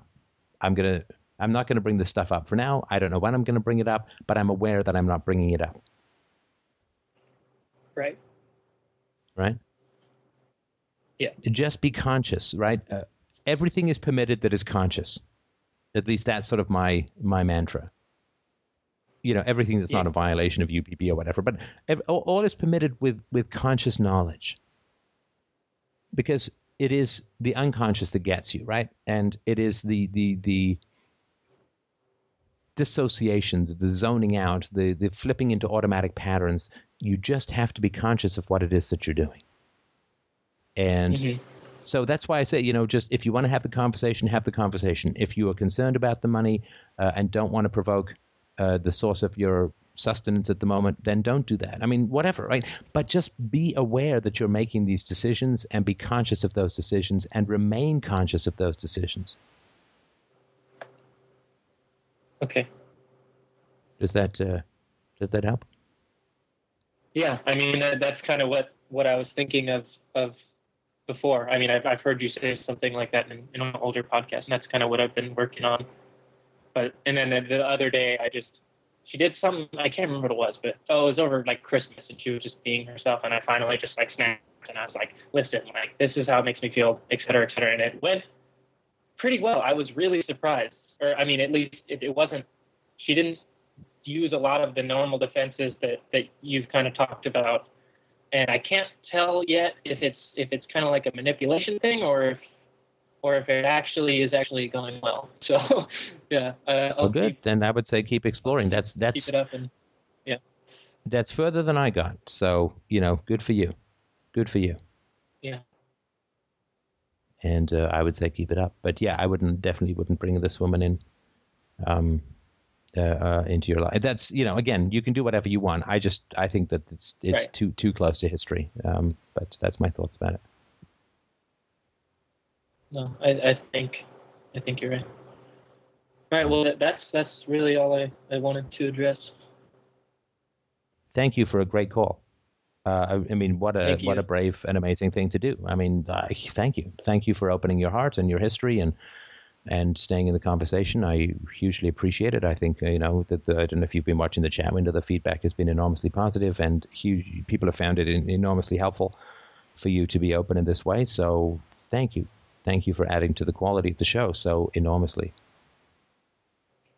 Yeah, I, I hope I hope it was helpful for other people too. And I just want to say, I mean, this conversation, I I absolutely mean it when I say that it, I really think it's the most important conversation of all, and I appreciate so much that you're doing this. And yeah, Thank you. I, I think so too. So I'm glad we, we agree on that. All right, Mike, uh, who's uh, who's Yeah. up next? All right, Chad, you're up next. Go ahead. Hello, hello. Hello. Hi. Hello. Hi, Stefan. How are you? I'm good. How are you? I'm very well, thank you. Um, uh, I, I came across your show um, when I was doing some research on Bitcoin, and uh, I listened oh, to. did you get the uh, old bait and switch? Hi, we talk a little bit about Bitcoin and a whole lot about other stuff. Uh, can we? Can we ask you some question about Bitcoin? sure, please go ahead. Um, okay. Uh, well, I listened to the, the debate you had with um, Peter Schiff on Bitcoin, and uh, I'm I'm I'm all for Bitcoin. I like the idea that it's a decentralized currency, and uh, I just pictured it, it would be a very good future if um, if when people use Bitcoin and stuff.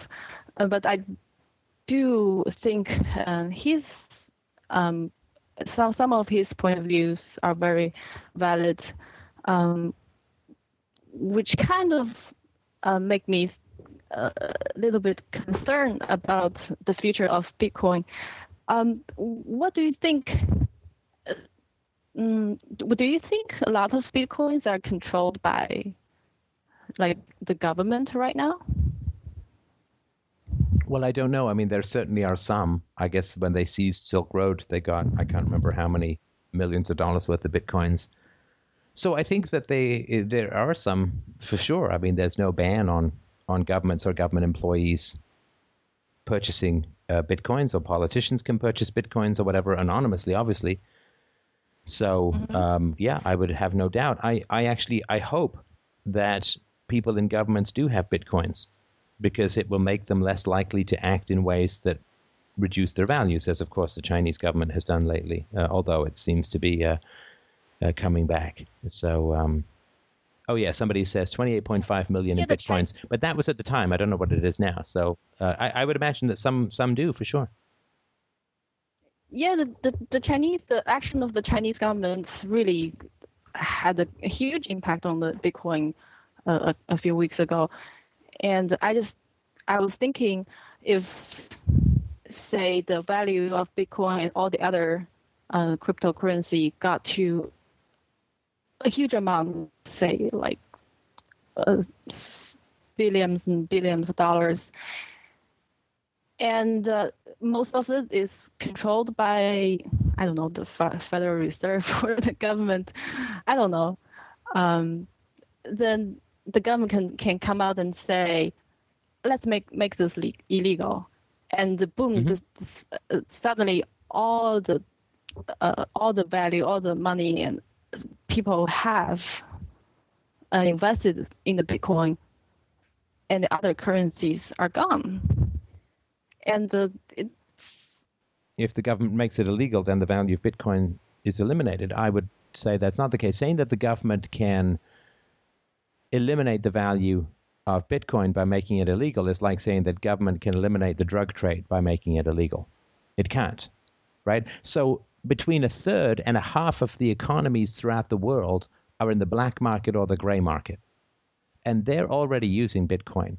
Now, if the government declares Bitcoin illegal, what it does is it raises the value of that currency in the black and the gray markets where it's already being used quite a bit, I would assume. I don't know, I would assume. And so the government cannot eliminate the value of Bitcoin. It can only drive it underground. Like the government cannot eliminate prostitution by making it illegal, it can only drive it underground, which actually raises the price of prostitution, right? Drugs are far more expensive because uh, they are illegal. So it actually raises the value, so to speak, of drugs by making them illegal. So I don't think it's really true. Now, of course, it does eliminate its utility for a lot of the population, for sure. But I don't think it's the same as saying that it will immediately become uh, illegal. And I don't think that the government would necessarily want to uh, want to do that either. Uh, so um, th- those are just my thoughts on it. And of course, but the governments uh, have done that before with gold too, right? They've said that private ownership of gold Yeah. is illegal, and they've you know done done all of that kind of stuff. So I don't see how that's just particular to bitcoins. Um maybe not make it illegal, but uh, um uh say like like what China did.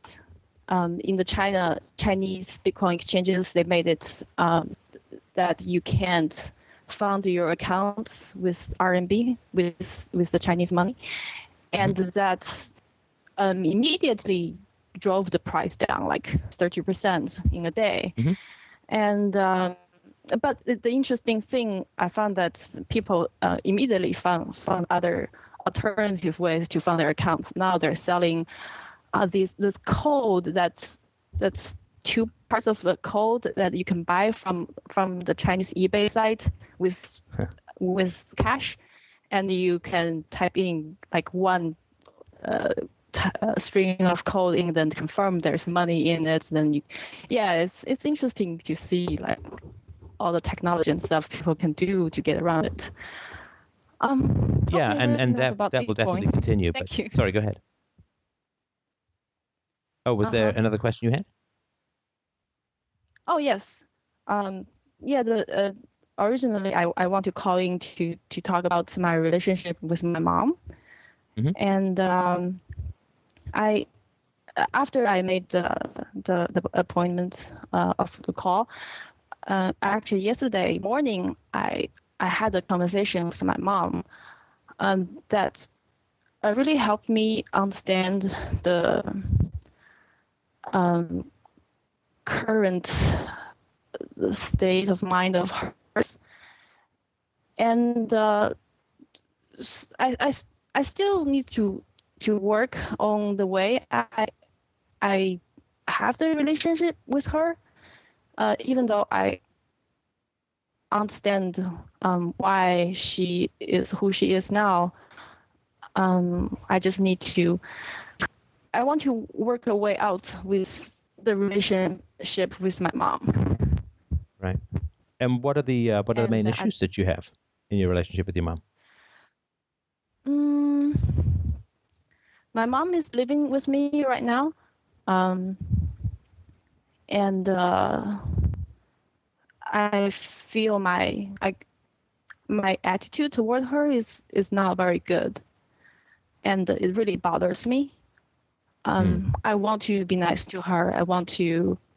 Um, I, I just want our family to be happy and everybody's nice to each other and uh, just genuinely happy. And I, I found it's very hard for me to do. Um, like I, I get very impatient with her sometimes, and sometimes I talk to her, I raise my voice, and and that's that really hurts me. And I got in this cycle that I that she says something and does something that I don't like, and I would talk to her, raise my voice, and uh, uh, talk to her in not very nice way. And uh, then after that, I got very, very upset. I feel bad for my mom. I feel bad for myself for talking to her, talking to her like that, and uh, I get really sad and and depressed and then that irritates me more and when then i get more easily irritated and uh, i get um, impatient and mad even easier and this happens again and i i would feel bad again and and just it's just a bad cycle so Right, right, it's uh i feel it's very unhealthy right. Is there more you wanted to say? Uh, do you want me to ask a question or two? Um, yeah, so I talked to my mom um yesterday morning. Um, I kind of I kind of understand why this is happening. Um, I think a lot of it's um, to do with with um, the, the the childhood I have. Um, and a lot to do with my mom's experience made her who she is. So, And uh, what aspect Um, of your childhood do you think is contributing to this? um, my mom, when I was child, uh, a child, her role as a parent is all about um, taking care of me, making sure that I eat, and I, I have clo- enough clothes to wear, and uh, go to school, all that kind of stuff. And she um, didn't pay much attention to me um, emotionally, and uh, and uh, um, a lot of that. And uh, my dad beat me a lot.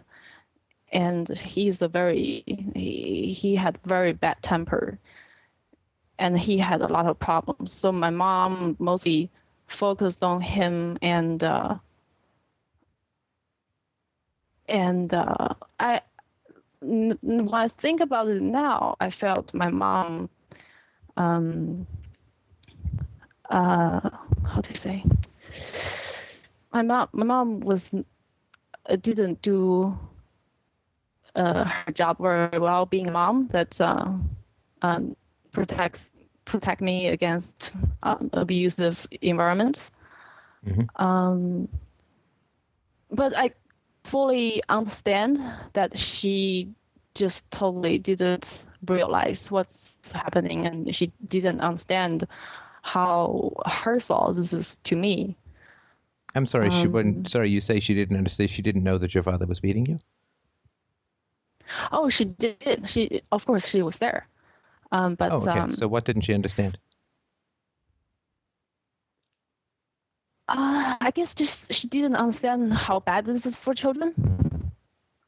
Like Oh, she didn't know that beating I was bad for children. as bad. Yes, I talked to her um, uh, later um, before, and uh, and I I talk I talked to her about this. I talk uh, I told her I was I beat so much by my dad and that's that's really bad and I, I felt hurt and she would say um, well everybody did that at the back at the time because people didn't know uh, there's just not enough information around that beating child is not good. And I know at the time a lot of people beat their children, and in schools teachers beat uh, students too. So it's pretty common. But I also knew well, that was you though, right? Kids' parents. I mean, you didn't want to be beaten, right? And you cried and screamed and or whatever, right? Didn't want to be beaten a lot, right? You really didn't want to be beaten, right? Yeah, Yes, of course. You know, like it's I don't, that... I don't need to, I don't need a lot of studies.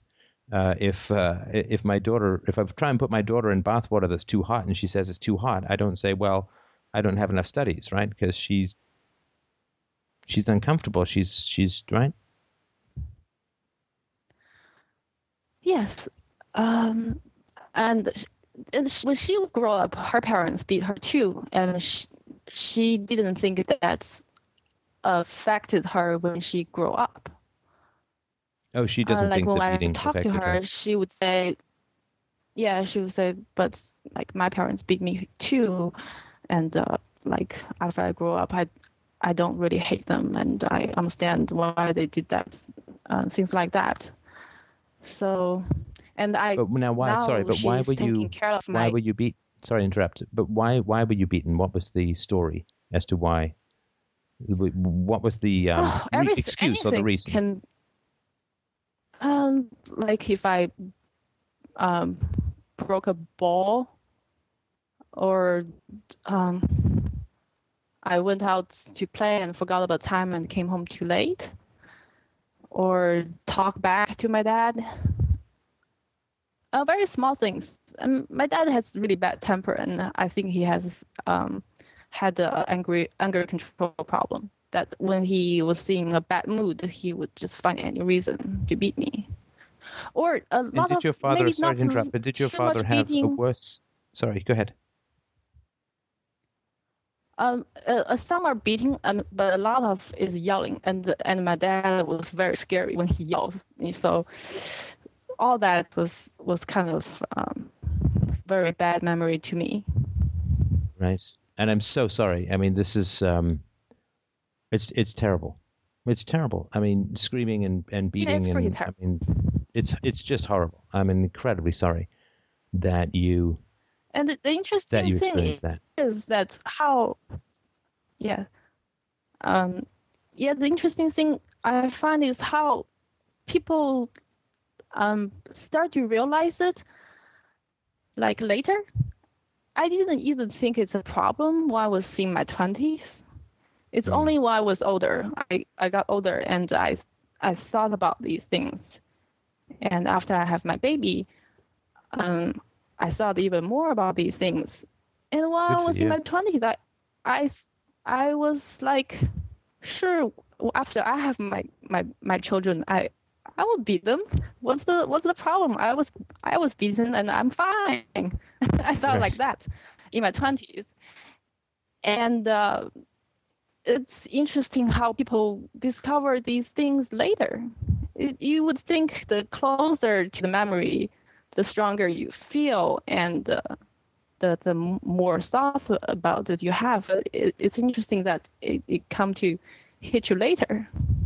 Right. No, that's. I think that's that's a very. discovered. That's a very good point. Now I'm going to assume that you're not hitting your child, right?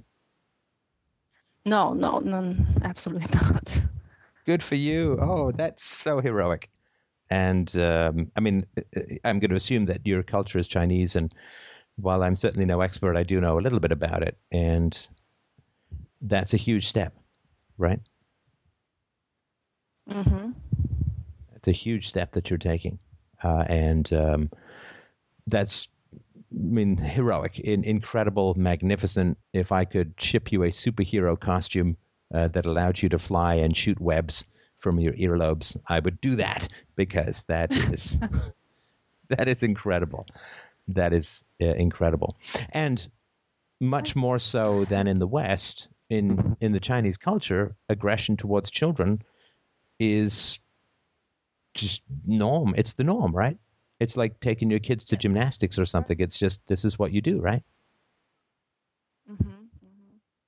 So, And I don't eh, like in the West, in the some West, it's been sort of talked. Sorry, no, go ahead.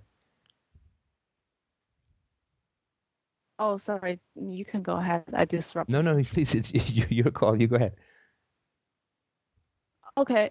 Um, yeah, it, in China, it's it's so common, and uh, the interesting thing is, um, I think nowadays with more knowledge around with with internet, with um, uh, with a lot of educational articles and discoveries, people should realize that um, beating children is is is bad.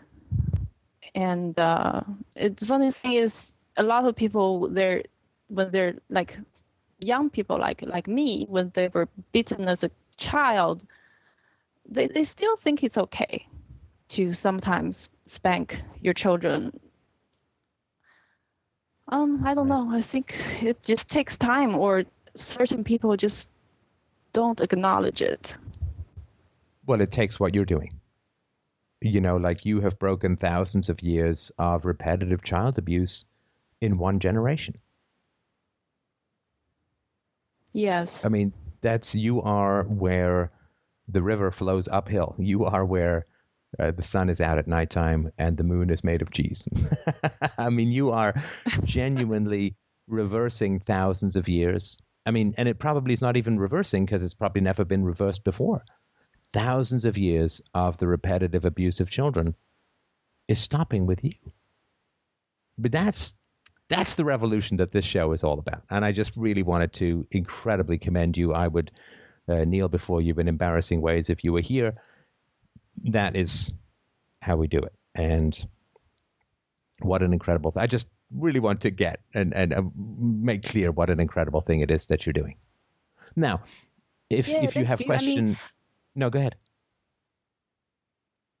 Yeah, after I have my baby, I, I just looked at her and uh, I would think, how, how can I beat her? She's, she's so little and, and everything she learns is, is from me. Mm, so, but um, yeah, but uh, the information I got from your show and, and uh, my, my own research, then I, I kind of understand the, the reason behind it. Yeah, So- I mean, look, obviously, China has a huge history of totalitarianism. You know, it's not just uh, it's not just the 20th century. It, it goes back a long time. And in a totalitarian society, to not abuse your kids is almost to abuse your kids, right? So, in in I'm not comparing it exactly, but in North Korea, um, you have to get your children to conform to the crazy totalitarian society, or they're going to get shipped off to death camps, right? As nonconformists, as people who question. So, in a totalitarian regime, it is almost abusive, if not, it is abusive to not abuse your children. Like, you have to get them to conform. And if your parents grew up, uh, again, I don't know how old you are, how old your parents are, but if they grew up uh, in the totalitarian regimes uh, of, of, of Mao and, and so on, I mean, that's how are you supposed to get your kids to fit into a totalitarian society if you don't get them to be terrified of authority? But but sorry, go ahead. Yeah, you just mentioned that the time. That's exactly why my mom has her problem uh, right now. Um, I talked to her yesterday, mentioned all the all, all the um, suffer I had. It's the first time I told her that um, my childhood wasn't very good memory for her, and she seems so shocked, and she never Mm. thought that I would think this way. And um, and I mentioned that there's very very minimal um, emotion uh, emotional communication between me and her, not like normal um, mother and daughter. And even now, it, when uh, I left home when I was 18, so for a long, long time we we didn't spend much time together. Maybe one week every year or even less. But just recently, she moved to the states and uh, lived with us. That's that's when all the problems occurred. Um, so yeah, I talked to her, and uh, she didn't really. She, I guess it's the first time she realized that I, I, I, I actually think this way, and uh, she, she didn't know that, that there is a need there of uh, uh, emo- emotional, how to say, emotion communication. Yeah, um, connection, between intimacy. Yeah. yeah, yeah, yeah. It's a lot of small things. For example, my mom would never speak straight her needs. Oh yeah. yeah. Like when we when we try to do something nice for her, she would always refuse. She refuses anything we we offer to her. It's not doesn't matter she actually want wants it or not. Her first reaction is always no. well, sure, I but also, I mean, in, in a totalitarian regime, needs are very dangerous, right? Because you're supposed to be conforming to the collective and serving the proletariat bosses, and right. So, um, again, not Yeah, to say she's no personal responsibility, but there's a significant cultural imp- to totalitarianism. The, the dictatorships have significant cultural or familial impacts on on people, right? So the fact that she would not express any needs or preferences when she grew up in a dictatorship is not too too shocking. I mean, it would be a nice thing for her to try and change out of, but the fact that it's a habit is not too shocking, right? yeah, she's 60 years old now, so I don't Hmm. really expect her to to to change. Um, yeah, I But think here's the you question. understand it. Here's the question. Uh, here's the question I really Mhm. want to ask though, which is that does she think that you should hit your child? No. Why I asked her. I asked her. and I asked her if it's oh, should I hit my my my baby. She said no, of course not. And uh, Hmm? I said yeah. So yeah. So she she thinks I shouldn't hit my baby, and uh, and I asked her Oh, why. maybe she your said, husband is well, supposed of to course hit." nowadays. Yeah. No, no, nobody should hit my my baby. My child. So she says nowadays. older. Now, oh, sorry, I, I cut you off before the end of that. She says nowadays what? What? What? would that nowadays? Yeah, what? nowadays. Yeah, she said nowadays people are more educated with that and uh, with more knowledge around. Yes, you, yes, it's bad to hit your child. She agreed, And did she ever but apologize? when, when I brought, yeah, when I brought up the, the when I got hit in, when I was a child, and she, that's a, a, a bit longer, long time ago when I talked to her uh, she her she just found an excuse like um because everybody did so. But yesterday when I talked to her, Well, and what's up? Wait, I wait, talked wait, to her a lot. wait, wait, wait, wait. Was Mhm. that an excuse you were allowed to have as a child? Like if you did something wrong and you said, "Well, no, but mommy, everyone else was doing it," what would she have said to you? No, she wouldn't. But she wasn't the one who beat me. It's my dad, and my dad. No, no, was- no, no, no. he- She she married your dad. She had a child with your dad, and she permitted it to continue. She is as responsible as your father. yes. So if you, as a child, ah. had said, "Well, everyone else was doing whatever," if if you were with a bunch of kids and they went and stole something from a store, and then you got caught, right? And your mom was called, and you said, "Well, no, but all the other kids were doing it too." What would the, what would she have said?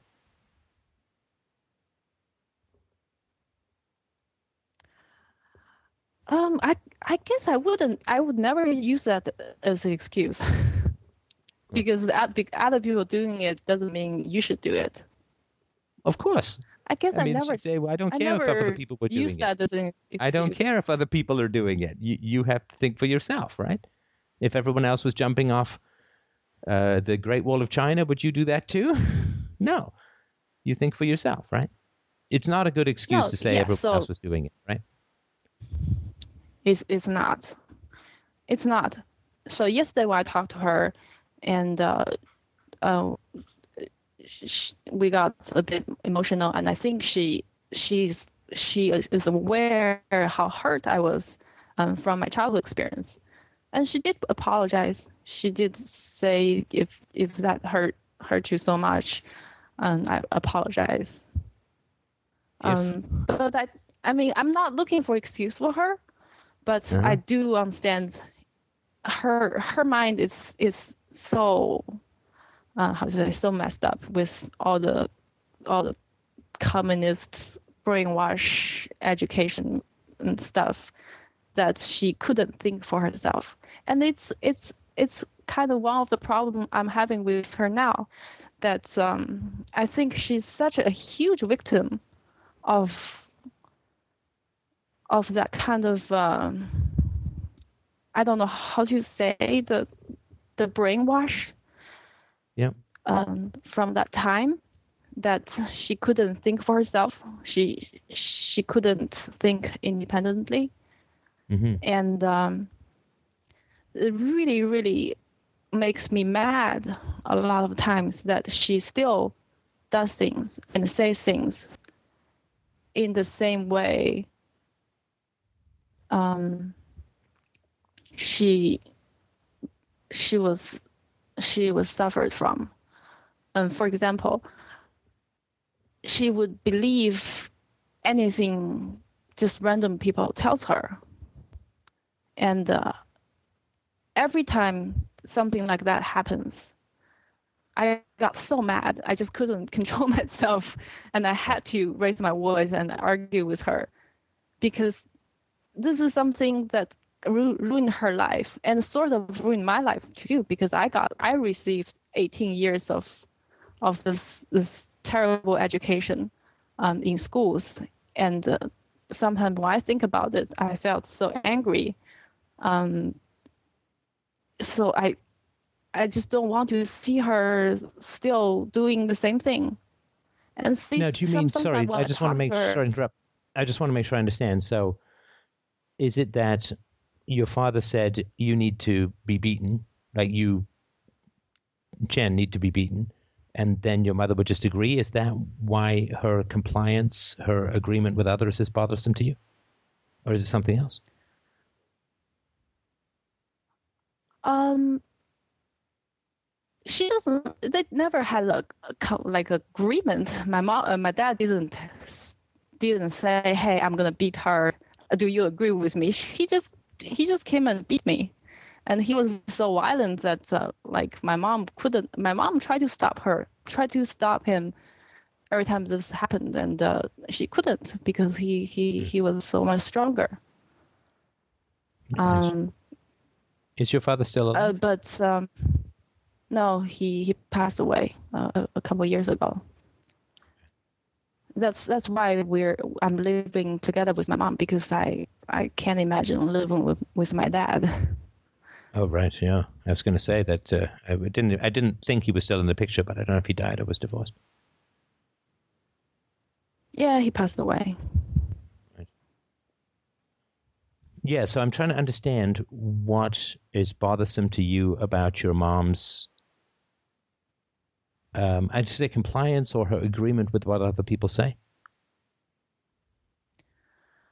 Um, a, a lot of things. Like, she she can't think for for herself. Um, she she doesn't have any requirements, and she she doesn't have any principle.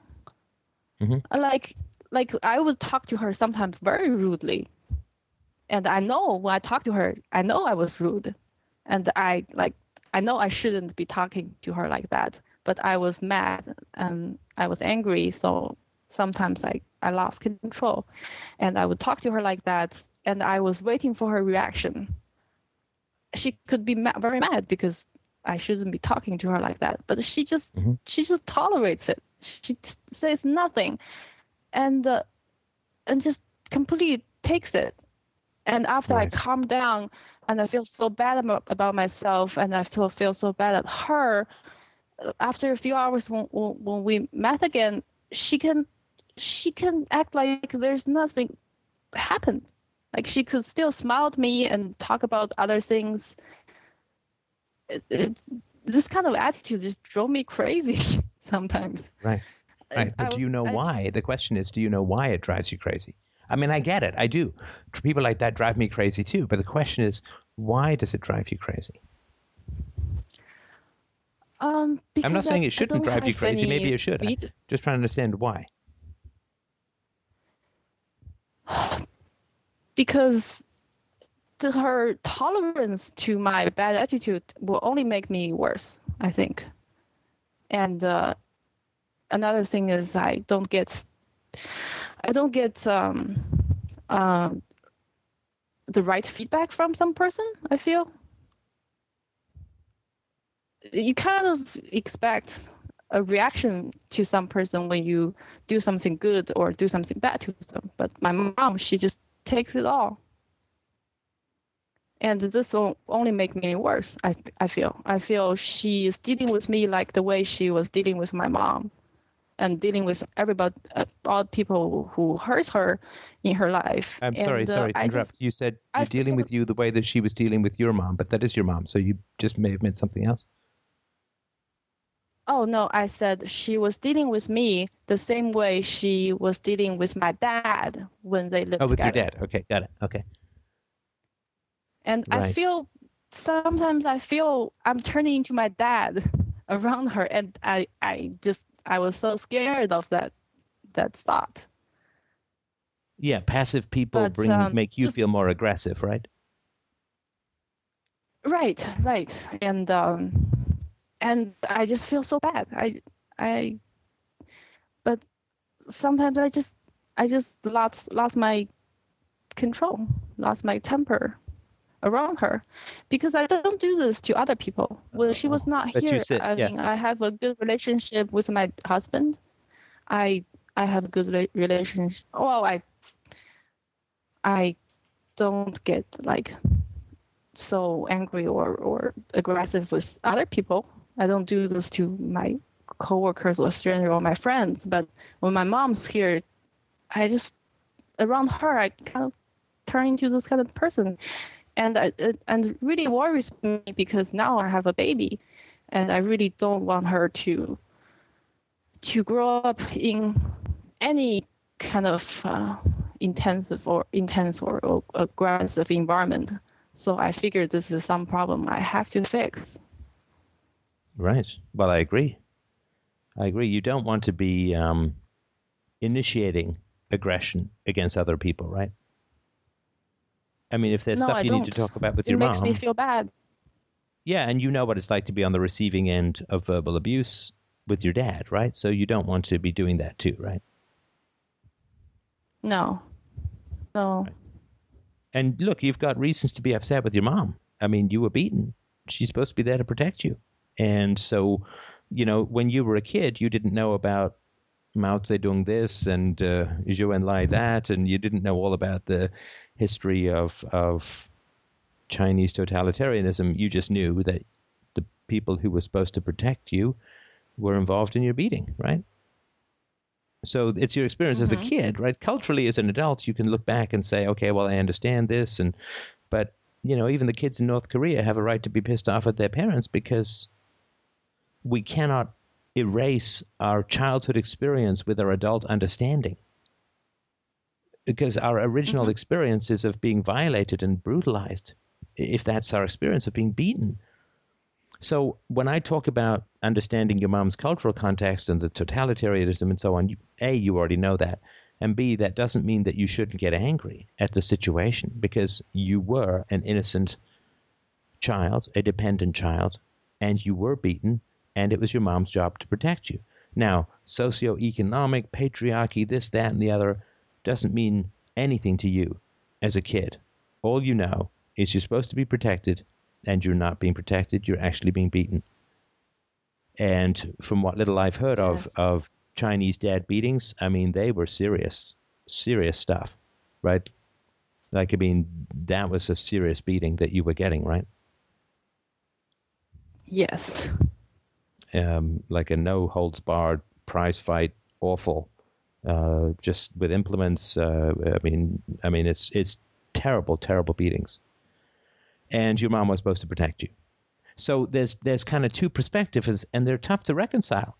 Right, one is the understanding of the adult, and the other is the direct experience, the outrage of the child who knows nothing of history and culture and circumstance. Right. Yes. But I will say this, uh, and I don't look. I don't have any big magic way to resolve that. I think you have to have both of those perspectives, because if you get angry without the understanding of culture, then there's kind of an injustice. In other words, you're judging your mom as if she had all the knowledge and choice in the world when she didn't, right? Mm-hmm. Right. So my mom, as you may know, my mom, you know, grew up in in Germany. She was born in 1937. I mean, she had, you know, the whole world was blowing up around her. I mean, she had a terrible, terrible uh, time of it uh, as as a child, for sure. And you know, it's my sympathy. It's why I've never pressed charges, right? Because I I get that. And that doesn't mean that I'm not angry. It doesn't mean that that wrong was done to me. But Mhm. um, I have enough of the understanding to say, okay, well, I'm not going to press charges. I'm not going to do any of that. So that is my that's where my understanding has has gotten me to. But I will say this that I think you're looking toward to your mother to set limits on your behavior Mm-hmm. because you're saying, well, I you know I, I'm mean to her, and then I say, well, you should tell me to stop, right? I mean, I'm being mean to you. It's your job to tell me to stop, right? Well, it was her job Yeah. to some degree, at least, to protect you as a child, and she didn't. So it's not going to start happening now. At least it's very unlikely, right? She's not going to start limits on you. She's not going to start limiting your aggression any more than she was able to limit your father's aggression, right? Yes. And that has something to do with her her childhood experience. Absolutely. Um. Yeah, um, she was she was so damaged as as a, a child because she grew up um, during the Cultural Revolution and uh, Mhm. and when she was a child she was um, the the um, divided to the bad group and uh, and she was not allowed to to say or do anything and every t- everything she said would be used against her and would be interpreted like in some evil way like they could always find excuses to to get back to her so so she she learned to sep- suppress her feelings and um and uh, just does things without talking or express her feelings Yeah, everything that she said So, was used yeah. against her, so she says nothing, right? And she takes it all. Because you couldn't fight back in that situation, because it was the party that was doing that, right? Yes, and I know that you you choose to just not talk to your mom anymore, but I I'm living with my mom and I I couldn't I couldn't just let her alone because Oh, I, absolutely. I still, Look, I love my mom. You know, you, your mom is not my mom, right? I mean, she you're able to have rational conversations with her. Um, so that was not the case Mhm. with my mom. So I understand that. Again, my my life is not a prescription for anyone's actions, right? I'm simply reminding people of possibilities that their culture doesn't remind them of. So if you want to continue to spend time with your mom, that's you know, that's your choice. She's already committed to being gentle with your daughter, so that's a good step forward in my book. But I will say this that you need to have your own standards of behavior. You cannot rely on your mom to manage your aggression. You have to have that standard yourself. You you can't have a standard of ethics that says what I can get away with or what the other person will let me get away with. I assume you wouldn't steal something if you were pretty sure you wouldn't get caught, right? I mean, because you have this thing called I'm not going to steal stuff, right? I mean, most reasonable people do, right? So with regards to your Mhm. mom, you ha- you are the one who has to say, I am not going to verbally aggress against my mom anymore. That doesn't mean don't get annoyed with her, don't get upset with her, don't get angry. I mean, I get annoyed, upset, and angry with people in my life. But you have to have that standard for yourself. Not to let your mom get away with things or not, but it's it's to protect yourself. You hate that feeling afterwards, right? You said you feel terrible. Yes. So stop making yourself feel terrible. You have to have the standard which says, I am not going to verbally aggress. I might have to count to 10. I might have to go for a walk. I might have to bite an orange in half. I might have to do anything, but I'm not going to verbally aggress against my mother. Okay. It's kind of Because hard to that's do what you- on a daily basis, It- but it try. It's hard. It's hard. I get it. I understand. I'm not. I'm not saying do the easy thing, but you sure wish your dad had done that, right? That he'd had that standard, and you suffered a lot because he didn't have that standard, and you suffered a lot because your mom didn't have the standard for your dad to not do that. So don't recreate that suffering now when you have choices. Right? You don't have to yell at your mom. You don't have to call her names. You don't have to raise your voice at her there's better ways to communicate if you're upset. You know that, right? Because you don't do that with your husband, you don't do that with your daughter, right? And if you're upset with your mom, which I can completely understand, you don't want to take it out on her because then you get the terrible feeling, which is not doesn't make you feel very proud. It doesn't make you feel very happy. And some point, at some point, your daughter's going to see you doing it, and then how are you going to feel? Yeah. Not good, right? Mm-hmm. And how are you going to say to your daughter, don't raise your voice if she sees you doing it? I can't. Don't be mean. Yes. right? You can't. And your mom's living with you, so you can't, you can, she's going to see you, right? Or she's going to hear it or something at some point. And that's going to be very tough for you as a mom, right? You, you need your daughter to worship you as a hero, and she really can't see anything that obviously flawed in you. That's going to make your job very tough as a mom, right? Mm-hmm. Oh, what do you do? Like what I'm saying? So I should, I should, I should really, really control myself. Well, are you doing wrong by by dealing with your mom in this way? What's your Um, conscience telling way? you? Well, by being verbally aggressive with her. Um, not right. It's not the right thing to do, right? I I'm not saying she's I not annoying. I'm not right. That. Yeah, you know you shouldn't do that, right? And I don't have any magic sauce that makes that easier other than to say it's really going to cost you in the long run if you keep doing that. It's going to cost you with your husband. I mean, your husband probably doesn't like it. Your mom sure as doesn't like it. Your daughter is going to lose some respect for you when when not if, but when she sees you doing that. So you just have to say to yourself on the menu of my possible actions, I'm taking that off. I, that that is no longer on the list of things I can do. And you just need to remind yourself, Mhm. and you need to sit down with your husband, and you need to say, if you hear me starting to do this, please, please, please stop me.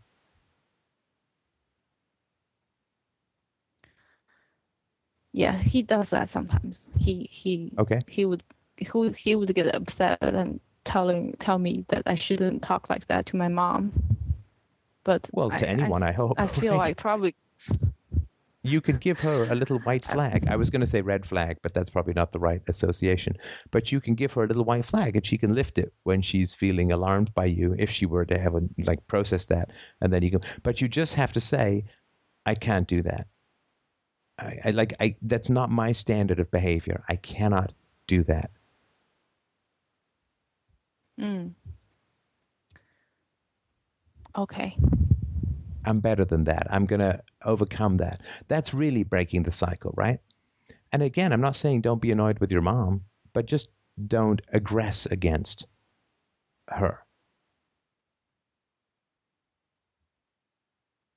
Especially if she's living with you and I if guess- she's helping you parent and all that, right? And again, I wish there was something easy I could say about how to do it, but you really just have to make that line in the sand and say, well, I can't I can't do that, right?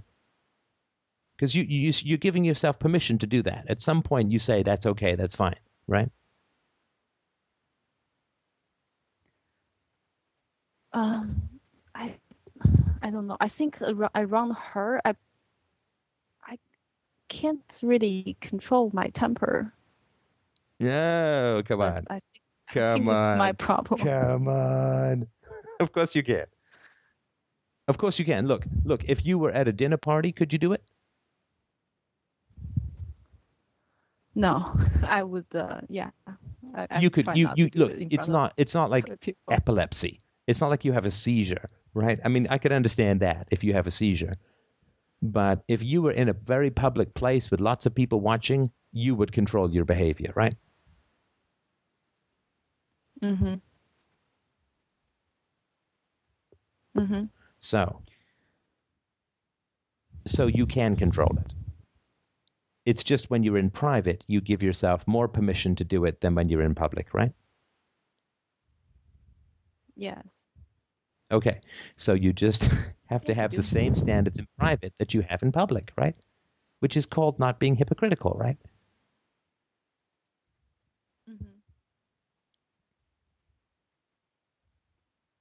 And if you genuinely can't, for whatever reason, if you simply can't, then you have to rethink whether your mom can live with you, in my opinion. Whether you do or don't it's up to you. But don't put yourself in a situation where you're violating your own standards. Right? And if you genuinely, if your mom just keeps provoking you or keep whatever it is and you genuinely can't, then it may not be the healthiest thing to have her stay with you. But I hope and I know that you can find ways to to interact with your mom that is not aggressive, right? Or abusive. Mm. Because she's not going to change. You get that, right? She's 60. Yeah, I, I think I I was trying to change her little by little. Um, Well, but yeah, but you know, also I, know she's I not. shouldn't expect that. But look, look, Chen, you know, you know the problems in your mom came about because of aggression, verbal aggression. So you know for sure that you can't solve the problems caused by verbal aggression with verbal aggression, right? Yes, right. Right. So you know for sure that if there is a way to change your mom, it sure as hell isn't the way you're doing it now, right? Um, yes, I I, th- I think this verbal aggression thing is is something just I brought with me from my my family from when I lived with my parents because I was always in this this tension with my dad. Um, Yeah. we would always fight and, and use use this kind of tone and word and to talk to each other. And uh, somehow her appearance kind of just brought me back to that environment. Yes, I I, that I kind completely of understand had, that, and have to talk to her like that and I'm I've no doubt that your mom is is in a pattern of inviting that kind of behavior. I mean, that seems to me quite inevitable. Passive people will will often end up provoking aggression in those around them. Right, like the, the as far as I understand it, is that your mom has a lot of anger, but she can't express it, so she passive aggressive. She provokes anger in everyone around her, and then she gets to play the victim and not have to deal with her own anger. I mean, it's all a big, complicated mess. But in all of that mess, you still have to have your standards of behavior, right? yes And if you're angry at your mom, talk about it directly. Don't have it come out in reactive ways, right? mm-hmm.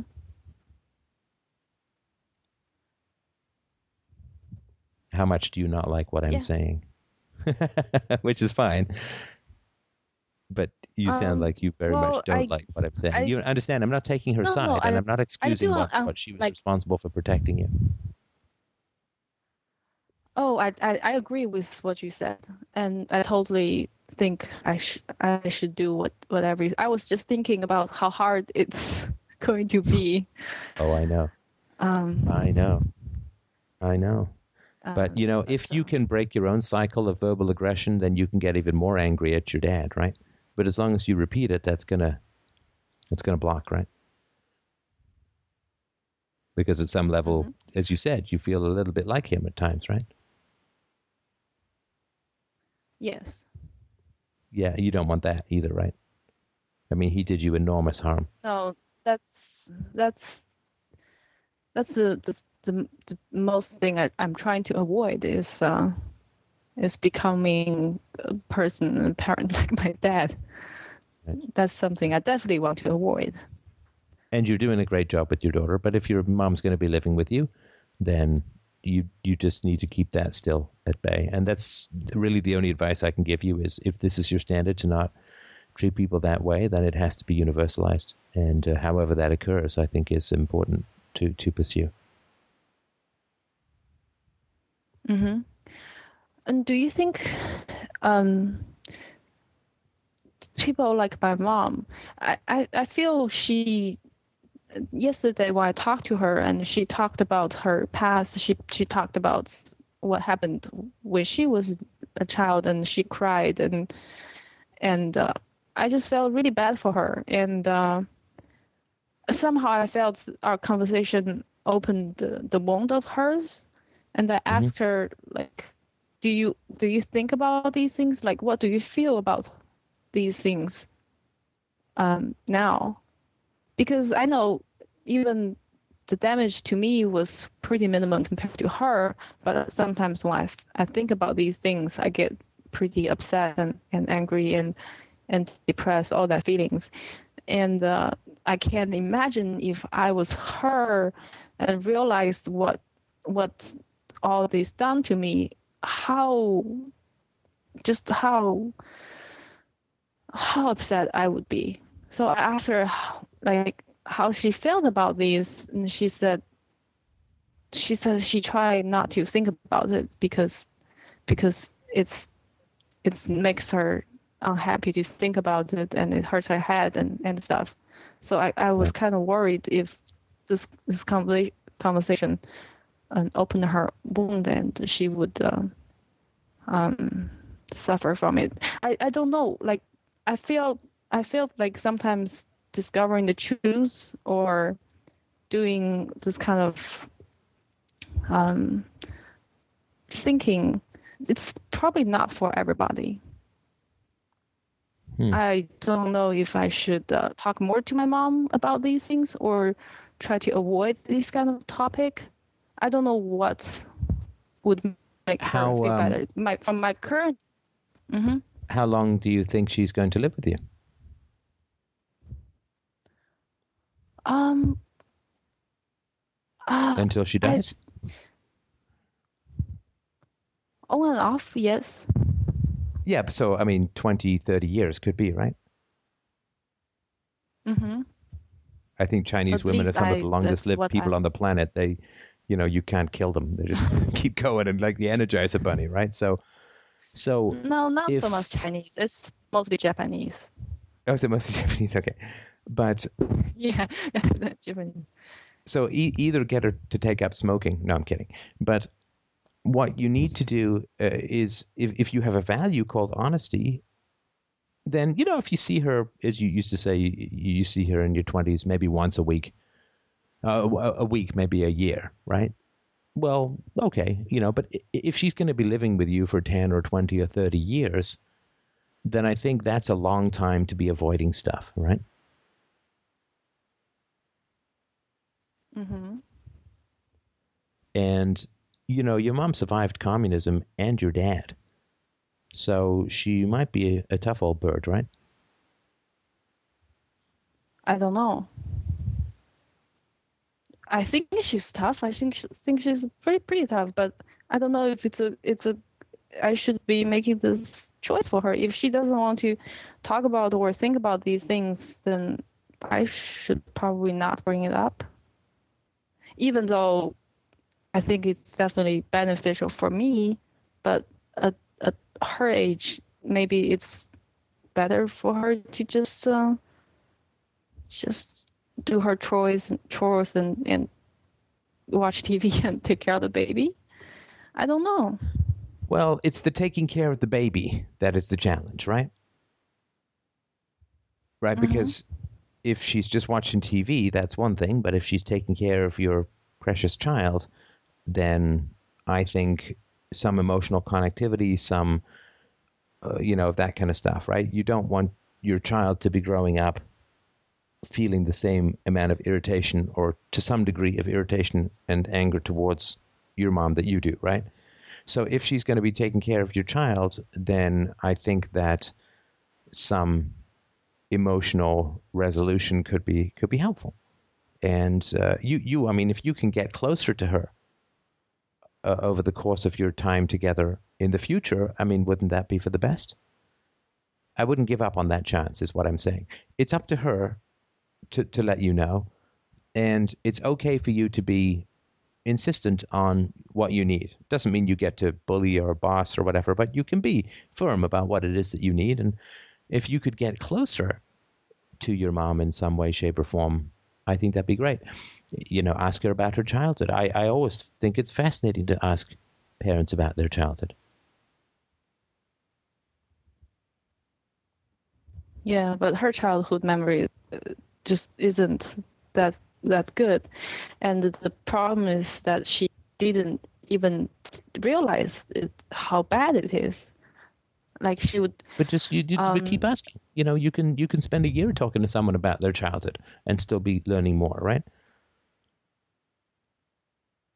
But but if she realized how how like the, her childhood experience is actually bad, then that will just make her feel bad and feel upset, and I don't know, maybe she will feel depressed. Uh, Then that's bigger problem. Well, I mean, I'm you, you mean I'm a truth guy. You know, I mean, I can't tell you what to do. I'm I'm I'm for truth. And knowing the truth about your mom's childhood, um, you can make up any scare stories about consequences. You know. Well, I'd like to go and drive to get some milk. Well, if I go and drive to get and I get hit by a truck, then I'll be dead. Okay, well, I guess I won't go and get any milk. Right? You can make up scare stories about anything that might happen and stop yourself from doing anything if you want, right? So my my approach everybody. is if I'm in if I'm in a relationship with someone, I want to be connected. I want the truth. I don't want there to be distance. I don't want there to be avoidance. I don't want there to be topics we can't talk about. I just want to be connected. And I don't settle for less myself. I mean, you, you know, your choice is your choice. But if you're asking me, should I not pursue the truth with my mother because it might upset her? I would say that I would do it. I would pursue the truth because I think the truth is worth the upset. I think the truth is worth you not fighting with her in the way that you're fighting that makes you feel bad. I think the truth is worth that. I think the mm. truth is worth getting depressed over. I think the, the truth is worth feeling scared over. I think that the truth is worth being upset over. Mm. Okay. I yeah, I, I I understand. That's that's your Yeah, I mean, how, however you want. I'm just telling you what I, you know, this is not this is not truth. Like I can tell you two and two make four. This is a personal value thing. I think it's worth it. I mean, if you don't think it's worth it, that's your choice. But I try not to let I try not to self censor because other people might get upset. Well, that's the whole point of this show, I guess, right? But but I think Mhm. I think until shown otherwise in a big, strong way, uh, I I would keep uh, talking uh, with your mom about stuff. Okay. Yeah, I do I did feel better after I talked to her. I don't know if she felt better. I hope so. Well, it, it may take her a long time. You're teaching her a new language, right? And if you were to teach her some new language, you would expect her to learn it slowly, right? It takes a long time to become good at a new language. Yeah. Yeah, but it's worth worth it for for 20 more years. yeah, if if she's going to be living with you for a long time, um, I I would I would uh, I would go I would invest in the truth.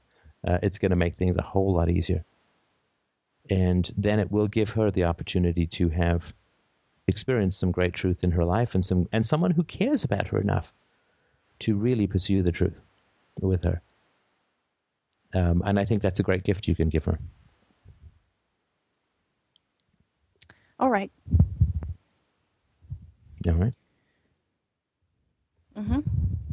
thank you for calling in. What an interesting call. Thank you. Uh, I I hugely appreciate uh, tough stuff to talk about, and tough stuff to admit to. Right, like you know, being mean to your mom. I mean, that's that's tough stuff to talk about. I, I hugely appreciate that. Takes a lot of courage. And again, I really want to reiterate what an amazing thing it is you're doing with your daughter, and kudos to your husband for his uh, obviously his being on board with that kind of stuff. And um, thank you. And if you get a chance to call again in the future, uh, I'd love to hear how it's going. Okay. Yeah. Thanks. And for- how do you feel? Talking and uh, um, I feel I feel good, and I feel I I'm more clear about my respons- responsibility and uh, what I should work on next. Okay, that's a good plan. And how do you feel?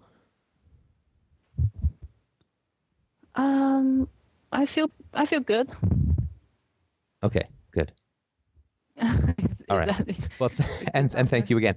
Listen, and I'm sorry for the other callers who've been waiting. Um, I'm trying not to get too way off schedule, uh, and it is crazy Sure, yeah. late for me. But uh, so I just wanted to mention to the other callers that I'm sorry I won't be able to get to more calls tonight. Um, what I've been doing three hours and a bit, and uh, it's only 10:30 here, but it's what 1:30 a.m. Actually, 1:40 a.m. almost my time, and I'm trying not to get too off schedule. Otherwise, um, I'll be doomed when I get back. So, uh, yeah, Yes, it's thank you so much. Yeah, thank you so much for all the callers. Thank you. Uh, great, great, great stuff. And uh, you are a magnificent bunch of glorious bastards. I'm just telling you that right now. That's just, it, it is, Thank as I've always said, it, it is an, it, an amazing and wonderful pleasure and, and an incredible honor. I, I feel always so deeply honored that, that people want to talk about important stuff in this conversation. That is glorious to me. I feel really uh, honored at the trust that people show in what it is that uh, we're talking about here. Um, the trust in in me. Uh, I try to earn it every show. I'm conscious of really trying to make sure that I earn it every show, and uh, I really appreciate everyone who takes the time to call in and share the challenges that we all have uh, in in life. So I hugely appreciate it. If you'd like to help the show out, as usual, it's fdrurl.com forward slash uh, donate. Uh, much appreciated. I guess, Mike, are we doing a show? Yeah, we're doing a show Sunday. Yep. Uh, the fifth, and then I'm doing Sunday. Joe Rogan. Yeah, Joe Rogan. I think is 3 p.m. Um, Pacific time, so that'd be 6 p.m. Uh, Eastern time. And I don't know. Um, I think it's March in Singapore. I don't know. I'm not really good with time zones, but um, something like that. And uh, so, if you want to watch live, um, that would be a lot of fun. As I try to resist the urge to trade jokes with an excellent comedian. Um, but um, uh, anything else that we need to mention up? No, I think that's it. Uh, Saturday, this coming Saturday on the 4th at 4 p.m., there's going to be a meetup in California where you are, and all the details for that are on the message board and your uh, Facebook page. So if people are interested in attending that, just pop over there and take a look at the time and where we're having it. And yeah, And thanks again, Mike. Uh, my spandex glitter thong has arrived this morning, so I'm I'm all set for the meetup. Um, thank you once more. As always, extra it. small. I consider that a, cha- a personal challenge, which I'm looking forward to getting into. But um, It's been a yeah, thanks, thanks everyone. or pick the right one. So I, I hope I get a wise. Are you pleased to see me, or is that just a canoe in your card piece? All right. Well, uh, thanks everyone. Have yourselves a great week, and uh, we'll talk to you soon.